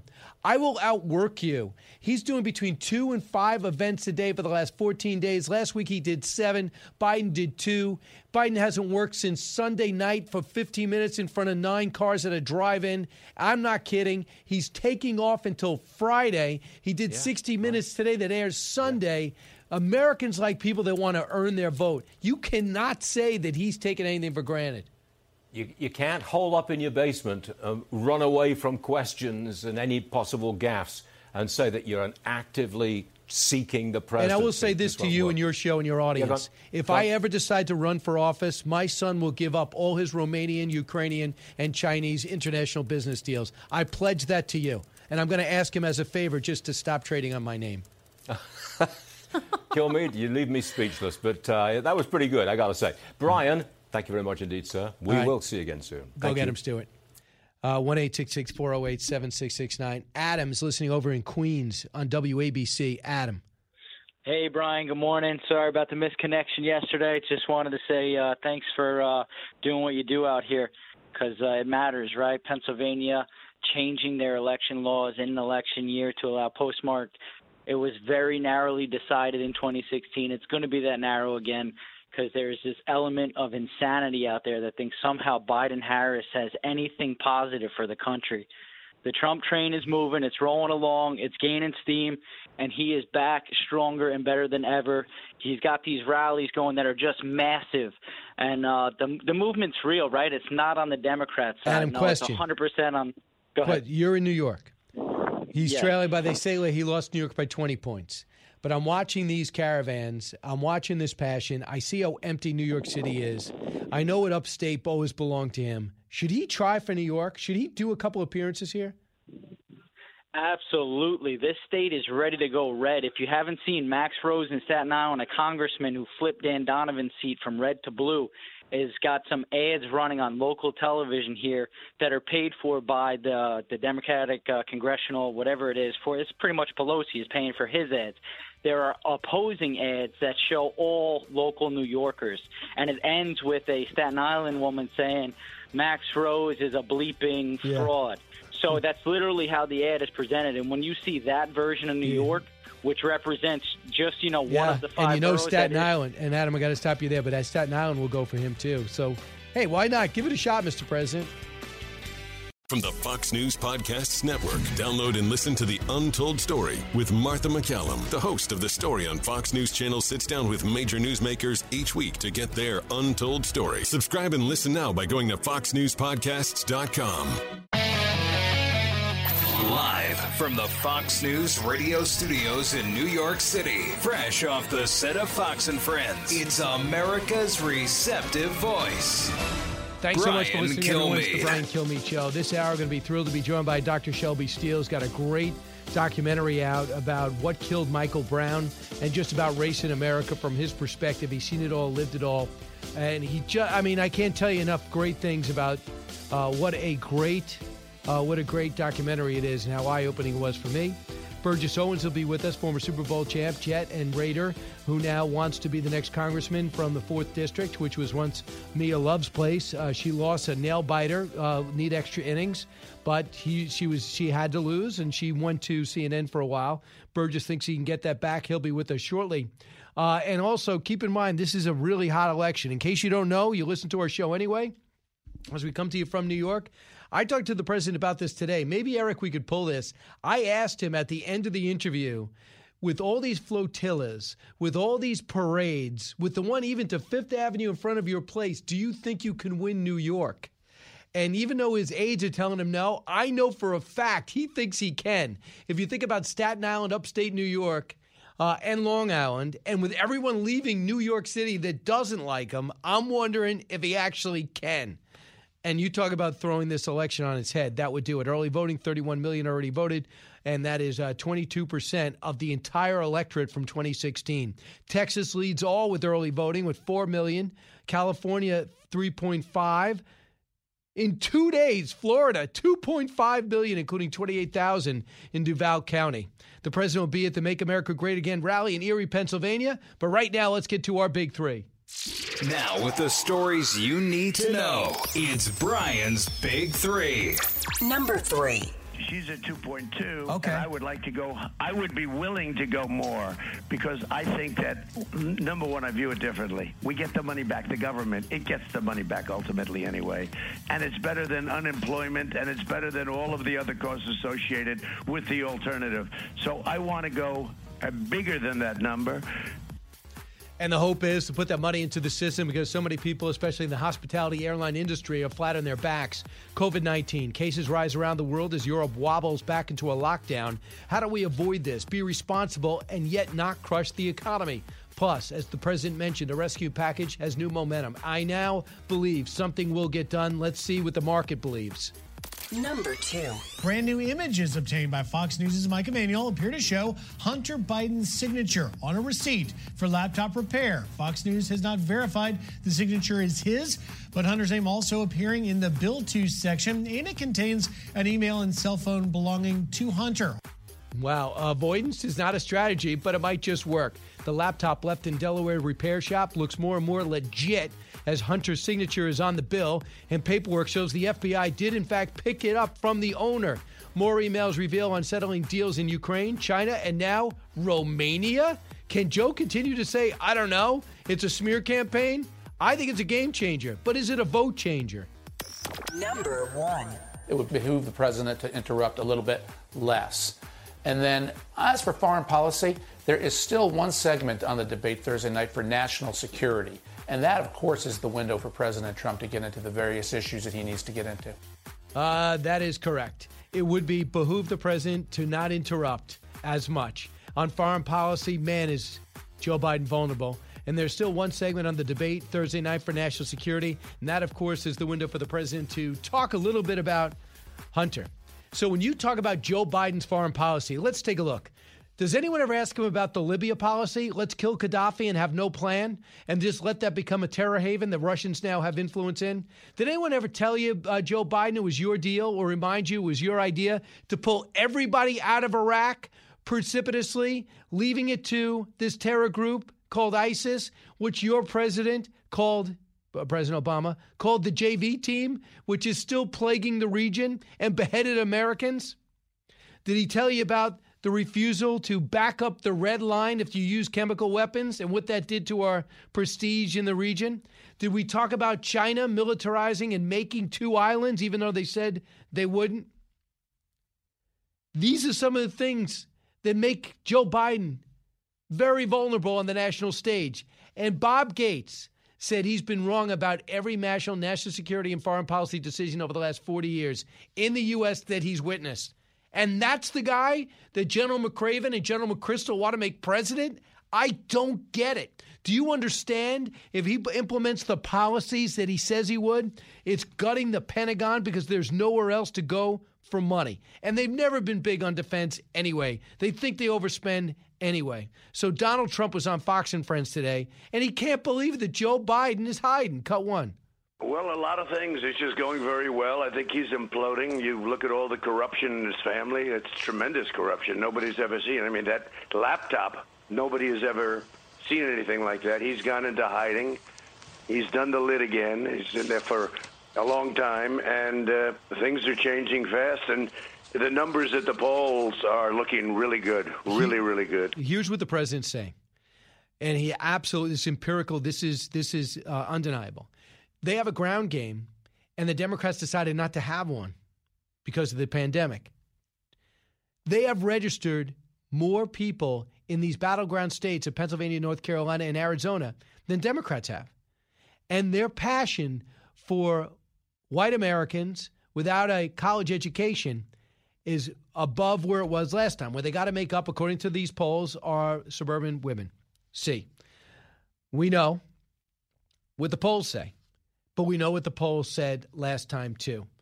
When it comes to the debate, it's going to mean a lot, I believe. If the president could keep his cool, actually enjoy himself, let Joe Biden try to back up his policies that someone wrote for him, that he now has to move to the left where he's not even comfortable, so reportedly, and where he's got to push back on Bernie Sanders and others who have every intention of pushing this country over the edge. Now we have a debate where they're going to be killing mics when you're not speaking in those two minutes. I actually don't think it's bad in the long run. What makes people uneasy is no one was consulted on it. And you have Kristen Welker, who has got a long history with the Democratic Party, whose dad's big donors, and now she's going to be the moderator. So Tim Murtaugh was on last night on Fox News at Night with the great Shannon Bream and said this, cut five. Well, I think that's an awful lot of power to give some member of the staff of the commission. We know that the commission is biased against the president, biased in favor of Joe Biden. And but, you know, that's fine. The president is going to show up in debate. We're used to this sort of thing from the debate commission. They've been bending over backwards to make things easy for Joe Biden the whole time. They don't want Joe Biden to have to face tough questions, and they don't want him to have to face scrutiny. That's why you see the mem- the news media today. Joe Biden, this story broke in the New York in the New York Post nearly a week ago now, and no one has yet been able to put this question directly to Joe Biden, except in a, a shouted manner where he just mm-hmm. just brushes it off and really, frankly, refuses to answer it. The other day when he was in North Carolina, the first question the media asked him was, "What flavor milkshake did you get?" So mm-hmm. I don't think we can expect, we didn't see George Stephanopoulos ask him this question in the town hall last week. It's going to be left to President Trump to ask the question of Joe Biden. And it will be, and I'm sure he'll do it. Just do it within the format, and if the moderator breaks in, run right over uh, verbally. So we were lucky enough to have Frank Fahrenkopf on with us in the first, very first segment of the first hour of today's show. You know who he is? He's chairman of the debate commission.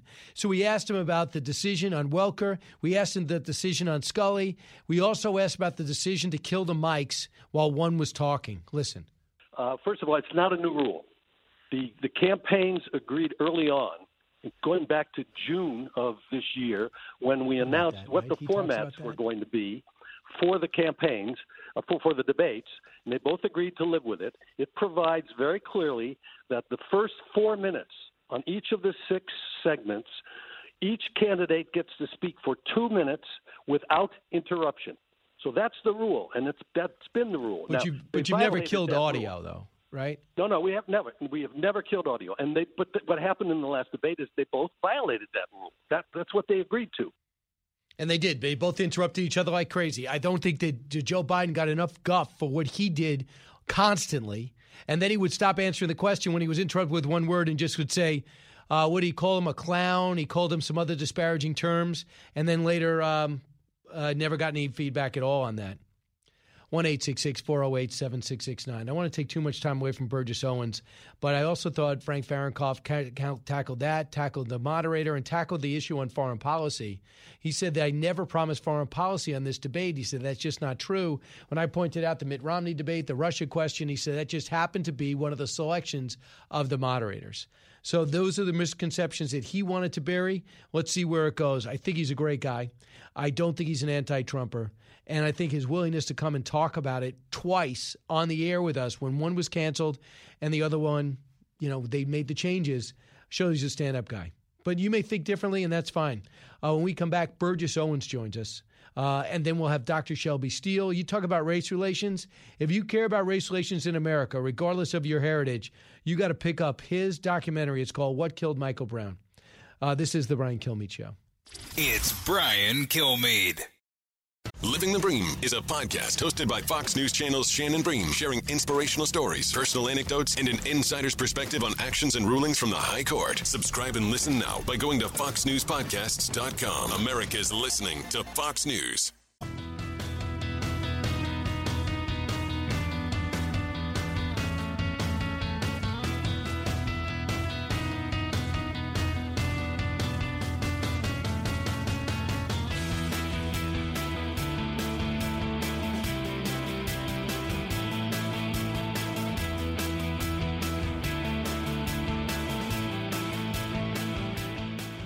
From his mouth to, to your, your ears, ears, it's Brian Kilmeade. The strongest thing that Trump has going for him in this election is is the economy still, even though the unemployment is at eight percent. It was at three and a half. Uh, and, and he needs – it's his biggest selling point. It's the, the only issue on which voters trust him more than tr- they trust Joe Biden. And so to the extent that any news uh, highlights the fact that, that you know, the, the economy and, and his tax plan is going to be better for them and he picks up support wherever he can find it, Um, particularly among someone like fifty Cent, who's a you know pretty famous person, I think is good is is good news for him and, and not good news for Joe Biden just in the short term uh, you know of the news cycle. And I love fifty Cent just because he said, "I want to hold on to my money. sixty-five percent of my money goes out the door. So you make ten dollars, over six dollars goes out the door with Joe Biden's tax plan." That's all he needed to know. Uh, joining us now is Burgess Owens, former uh, N F L with the Raiders and Jets, and he is now neck and neck in the ultimate dead heat in Utah's fourth District. In fact, I think he has a slight lead uh, as they try to flip that seat back to Republican. Uh, Burgess, welcome back. Brian, thank you so much. Looking forward to talking with you, my friend, for it's sure. A, it's amazing when someone earns their wealth. Uh, they don't really want to throw it away, do they?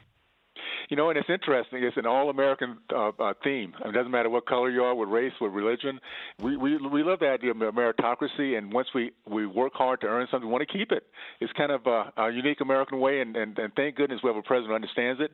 And we now see there's uh, there's uh, no no daylight between uh, Joe Biden and the socialist uh, way of thinking. So uh, we we have a good choice this this time around. I believe Americans will make the right one. Well, for you personally, people think, wow, N F L, he had it real good. Back when you were playing, maybe Terry Bradshaw was the top earner. He's making about three hundred thousand dollars to four hundred thousand dollars, winning four Super Bowls. I mean, the starting yeah. shortstop on the Yankees in the seventies, which predated you, uh, was Gene Michael, who's making seventy thousand dollars. So you knew when you were getting out of football, you had to go earn a living after, and you admitted it was tough in the beginning, right?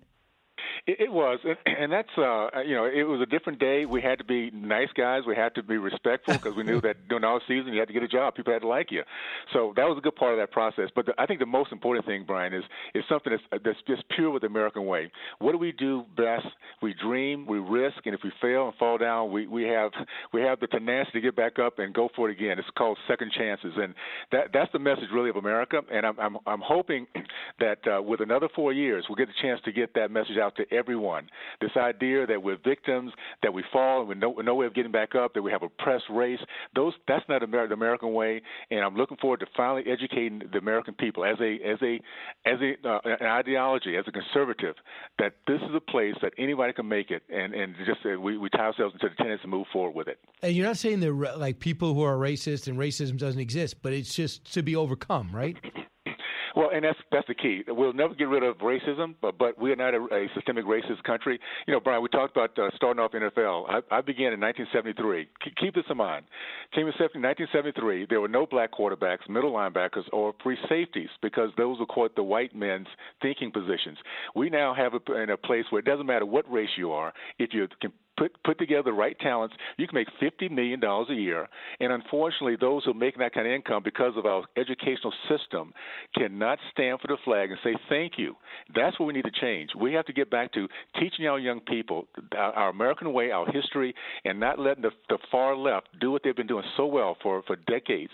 And it's changing the narrative. And as a Mark, uh, Karl Marx said uh, back in the eighteen hundreds, the first battleground is rewriting of history. The left has been writing history, uh, rewriting our history for too long. long, and we're, we're paying the, the consequences right now. We need to make sure that changes. So Mia Love had that seat. She lost it to uh, Congressman McAdams. You're now up a point. You were trailing by four in September. What's the closing message for the people of Utah? The closing message, very simply, is we need to show up. Uh, we, we're we're in the fight of our of our uh, for the heart and soul of our nation. This district, by the way, is between one and three. A must-have of both sides. The Democrats must have to keep their chaos and division. We must have to keep our country and our culture. So for those here in, in, in District Four, let's show up.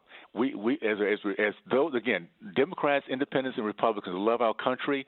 We show up, we win, and we get the House back, and we move this the thing this thing forward. So by the way, Burgess for Utah dot com for those who want to support my efforts. We're down to the last two. Uh, two weeks, and as uh, Al Davis used to say, you remember this well, Brian, uh, just win, baby, because that's what we're going to get done here, and the president's going to do the same. So I well, look forward to seeing that happen. Well, I know you're not going to get outworked, that's correct, uh, but has the R N C supported you as the president? Yeah, we have. We, we, we've gotten support across the board. Um, Every Republican leader, uh, I've, I've, I've, gotten, I've gotten calls from all, from the vice president to the president to, uh, I mean, all, the senators, the rep, uh, represent, House of Representatives. So this is a collective force. And by the way, it's not just here. It's across this country. There's about twenty-three other um, uh, uh, potential uh But potential, uh, guys, just folks that can win this thing and get it, get it back for us. And, and candidates that's out there that are just like myself, have never been uh, in the political arena before. We get in this particular group. This is going to be a game changer. They're patriots. They're not political uh, professional politicians. They're patriots. And for us to get this group in to get the House back, this country will be uh, very well served over the next four years in terms of coming together and, and getting back to what we, what we've all believed in. I'm, just, I'm excited about being part of that process. So, uh, Burgess, as an elite athlete yourself during your day, you know what it's like to compete, get fans. This time there were no fans allowed, but ratings would gauge the level of interest. Why do you think the N B A ratings were off over fifty percent? Because Americans are, are saying uh, uh, very loudly, we don't want to be uh, lectured. Uh, we, we want to see, uh, we want to have a time where we can come together, just to the flag, just like our flag, our national anthem. Sports meant for all of us a time to come together, to high-five each other because we're on the same team and not be in the divisive process. What we're seeing now is an ideologist using everything they can to, to divide us, whether it be sports, whether it be our flag, whether it be our national anthem, the N B A, the uh, N F L. Uh, it, it is, it, it, they are all over the place now where they're trying to do nothing but divide us. So Americans are saying that we're, we're fed up and we, we can take our dollars elsewhere. We don't need entertainment. We can do other things, and I'm, I'm proud of Americans for doing that. This is this is what we call principle. We need to be principled enough to put aside those things that don't really matter to the things that truly do. And what matters to us right now is our kids need to see examples of what it is to respect, to appreciate who we are, and uh, and, and those who don't gotcha. do that, who's making millions of dollars uh, and, and can, can't stand and, and, and appreciate who we are, we need to make sure they, they pay the price that uh, and their pocketbooks. Burgess sure. Owens going for the uh, going for the win in the backstretch, up by one. Uh, make it happen, Burgess. Good luck. Appreciate the opportunity, buddy. All the best. Bye-bye. Doctor Shelby Steele next. From the Fox News Podcasts Network. I'm Ben Domenech, publisher of The Federalist, and I'm inviting you to join a new conversation with the smartest thinkers out there about the country and where we're going. Subscribe to the Ben Domenech Podcast. Subscribe and listen now by going to fox news podcasts dot com.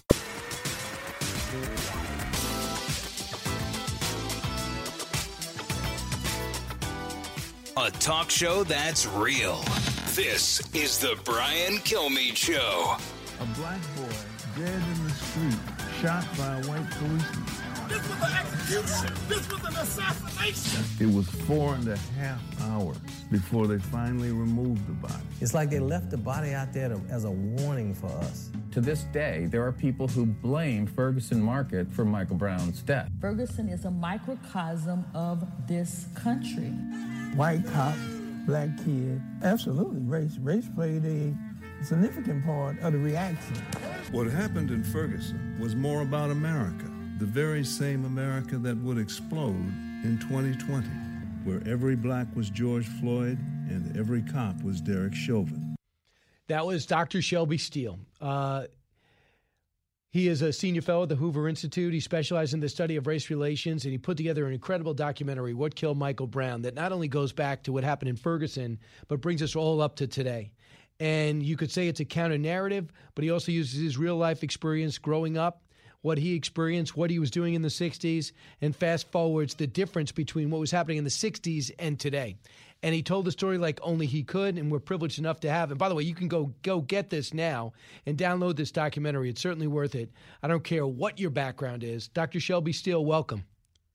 Well, thank you for having me. Oh, man, I loved your documentary. I learned so much about it. And first off, if I'm going to do the story of my life, and there's a lot of people in line to do it, I want you to voice it over. You got the best voice ever for a documentary. You just command attention. Um, wow, well, that's nice to hear. Well, f- first off, your approach. Ferguson happens. It seems like uh, centuries ago, but Ferguson happens. And maybe even before I ask that question, can you give everyone a sense of what it was like growing up as Shelby Steele, what your experience was as a young man, and what brought you here where you're at today?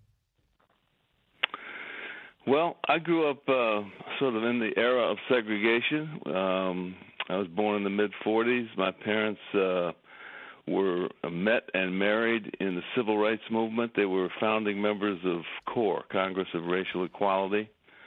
So I grew up in uh, with activist, uh, civil rights-focused uh, people, with parents who were um, – this is back in the day when when it, it took a lot of character. There were there were no rewards. There was a lot of sacrifice and a lot of risk, but uh, there, you know, it wasn't uh, it wasn't there was no grievance industry. There was no way to turn that into anything. So those, that was sort of my the the world that I, you know, south side of Chicago, the world that I uh, I grew up in. Um, the sixties changed everything and and uh, changed me as well. I, I went through a, a black militant phase, um, had the, the afro and the whole uh, nine yards. Uh, traveled to Africa, uh, sort of wanting to see what Uh, my roots were, and so forth, and um, and it was a, it was a, a, in many ways the best thing I've ever done. Um, uh, Africans would tell me that uh, they were un, they wished their parents, their their family had been captured by the slave slave uh, dealers and brought to America so they could be Americans. Really? Uh, yes, that's what they till over and over. I heard that. Um, so, Doctor Steele, so I, I, even go back to I, your, your even your father. Your father lost both his parents by the time he was twelve. He was he was sleeping in a barn, right? That's right. And then yeah. he got he went to the North just for a better life. He wasn't blaming, and it was hideous. And I feel terrible about the segregation that exists in Reconstruction as you read about it. But he had yeah. a different mindset. Yeah, he he, uh, and I, I think uh, blacks did. There was there was. Uh, This is the way the world was that they were born into. They, you know, they did not have an idea that, you know, there could be a better or a different or somehow, and so they had to make their way, and they uh, they did. My father went to the third grade, but then he taught himself to read and write. He became he read all of his life. Uh, uh, he he invented himself, and and self-invention is a feature of black culture. Uh, because we we were born into a kind of a, a or war in those days, a, a more chaotic situation. Uh, today, thankfully, that's uh, I have advantages my father never had. I've, uh, the world opened in my lifetime, um, as I have have written about the the oppression of black people in the United States of America as as a sort of uh, norm, a, a custom, is over with. We we have come into, for the first time in our long sojourn here in America, we've come into freedom. Uh, and freedom is our, our great challenge now. Uh, we and we don't have a lot of experience with it, uh, but it, it's that's what we face now. We don't face racism. Racism is pretty much uh, subdued. It will never completely go away. Uh, but it doesn't stop or, or shape your life in the way it did when I was growing up. So with a lot of people uh, going to be stunned you just said that, and that's part of why we get into your documentary. You said you don't uh, you don't face racism. That's right.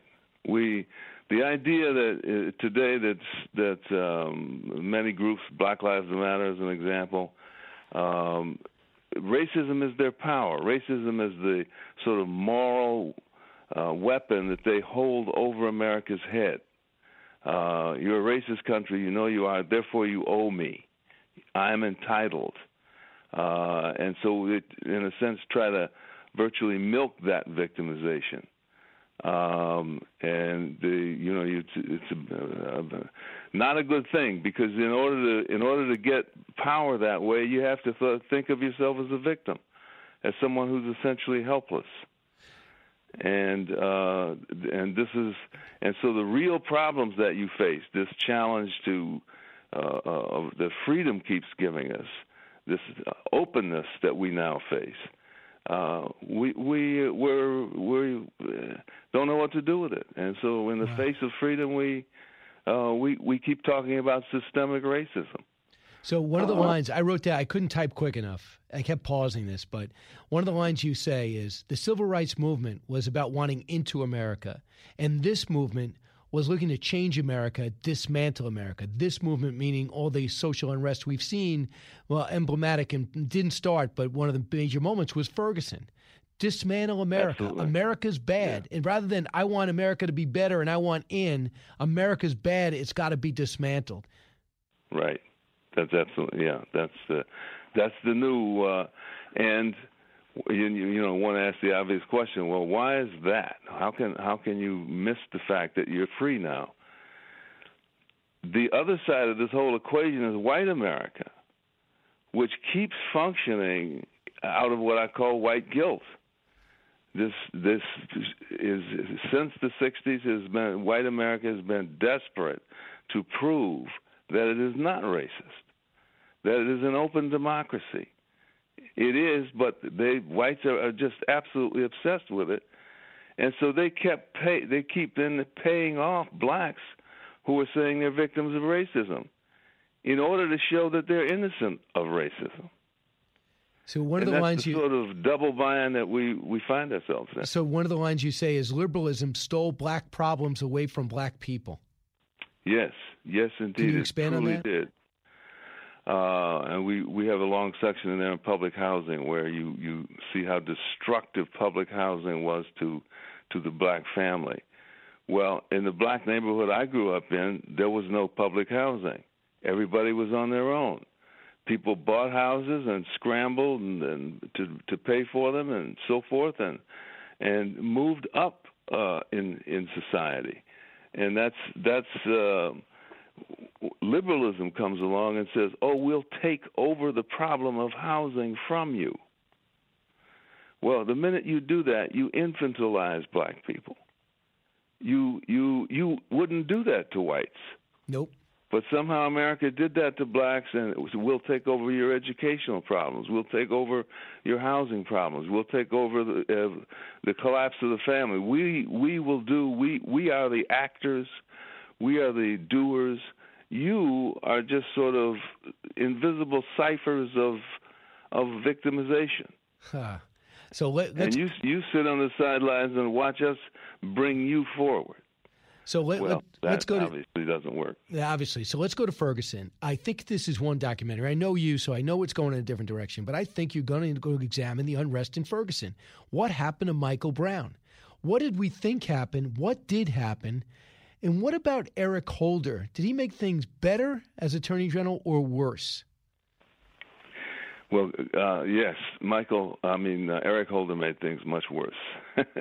uh, but he he he exemplifies this this relationship.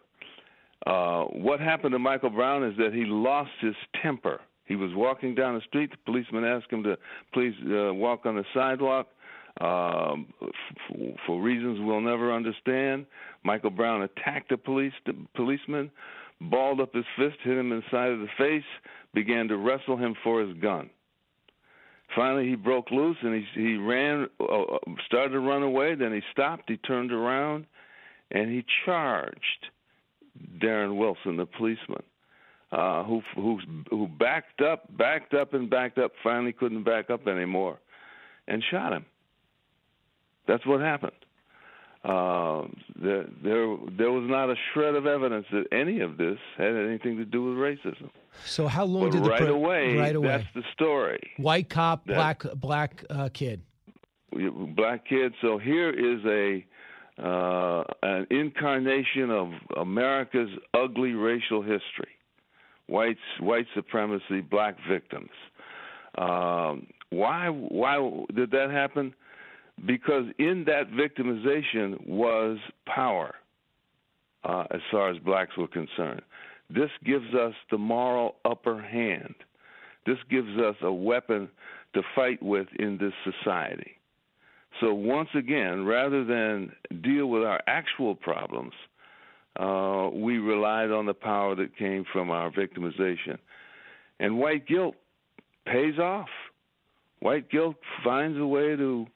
To uh, uh, in, in whenever there is a, a racial conflict like this, it comes up with another social program of some kind. And Shelby Steele, and, what did you find out uh, when they found and looked into the facts? Even Eric Holder, who came to town and only met with black leaders, not white mayors, he found out. Right. They looked at the facts of the case, and they could not convict this guy. Uh, they could not convict. No, they, the, the they officer. could not convict him. There was uh, there were two different uh, grand jury investigations and two different Justice Department investigations and an F B I investigation, and none of them turned up a single piece of evidence that would uh, point to racial animus of any of any kind. Uh, but it, again, that was disregarded even today as we speak.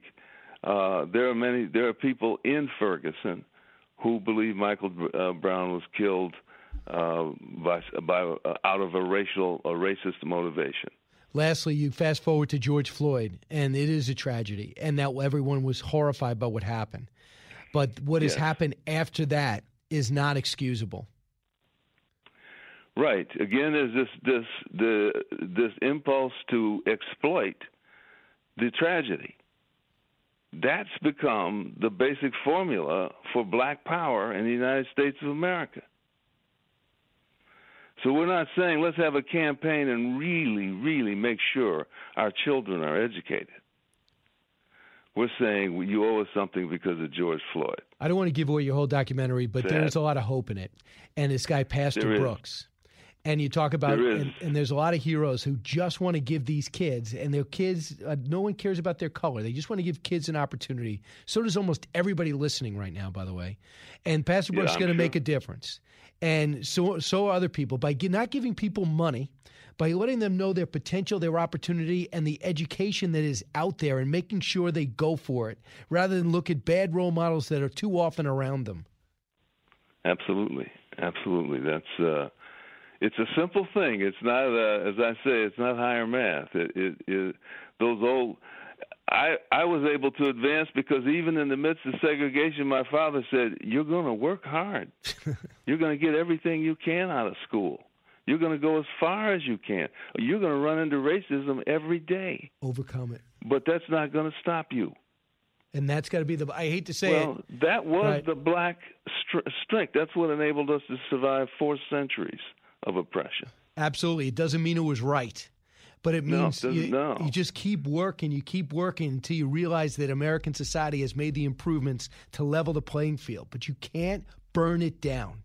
And I had no, uh, some no, sound bites, no, but no. you're too fascinating to talk to to roll it, of Hawk Newsom of Black Lives Matter saying, if we don't get what we want, we're going to burn it down.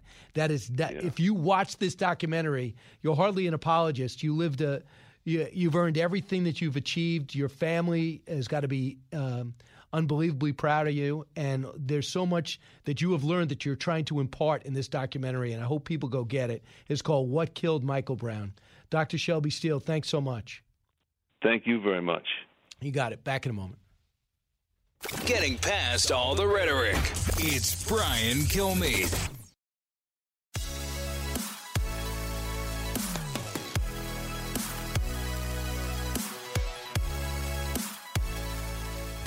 A radio show like no other. It's Brian Kilmeade. And with this passion on Long Island and upstate New York, do you want to give a chance at New? Do you want to give a shot at New York? I do. I really do. And New York is run so badly. And I say, why would I lose New York? You know, and now upstate New York, Long Island, all those areas, I win by a landslide. It's only that core, and that core is rotting because of bad management, bad politics. The core of New York is rotting, and people have left. And no, I'm going to give it a shot. I'm going to give it a shot. They say you can't as a Republican, and it hasn't happened for many decades, but I'm going to give it a shot. I think you're one hundred percent right, Brian. So I asked the President of the United States two hours ago, what about New York? I'm, I'm watching at my house, and I'm sorry if you don't understand where Long Island is, just off New York uh, City. And it goes about, uh, the whole thing goes about seventy miles. So it's about sixty miles to Montauk, the very end. And these cars just lined up and went all the way down Long Island and distributed food to food banks and churches along the way, just with Trump signs. And... Um, and Blue Lives Matter flags. And I'm watching this over and over again. This is like the third straight weekend that there was some type semblance of major action. There's been a four or five flotillas, even in New Jersey. I'm seeing it in places he doesn't get. We're seeing people five deep in Newport Beach to see the President of the United States. And then at the same time, I pick up the New York Times and I say, oh, wait a second, how's it going? Well, Joe Biden leads Donald Trump nationally by nine points. And he is viewed more favorable on every major issue. Hmm, okay. New York Times is saying the same thing with Hillary Clinton, was saying the same thing before. And I'm not saying it's not going to be harder. In some ways it's harder, in some ways it's easier. In some ways it's easier because you can honestly say, well, three Supreme Court justices, over two hundred uh, judges at high levels. You could say that the economy was at, uh, unemployment was at three point five percent, had growth was hitting towards three point five percent. He passed a tax plan. You know the stuff that he's done. He's built the wall. He's cracked down on illegal immigration the best he could. He's he's really pushed the courts to crack down on sanctuary cities. He did everything he said. What I think people should think twice about, especially Republicans, is whatever Trump is that you don't like, he's doing the things you like. If you're a Democrat, I understand. You're not happy. But if you're a Republican, look at accomplishments and agenda and just know he's going to do exactly what he says. From the Fox News Podcasts Network. I'm Ben Domenech, Fox News contributor and editor of the Transom dot com daily newsletter. And I'm inviting you to join a conversation every week. It's the Ben Domenech Podcast. Subscribe and listen now by going to fox news podcasts dot com. Listen to the show ad-free on Fox News Podcast Plus, on Apple Podcasts, Amazon Music with your Prime membership, or subscribe wherever you get your podcasts.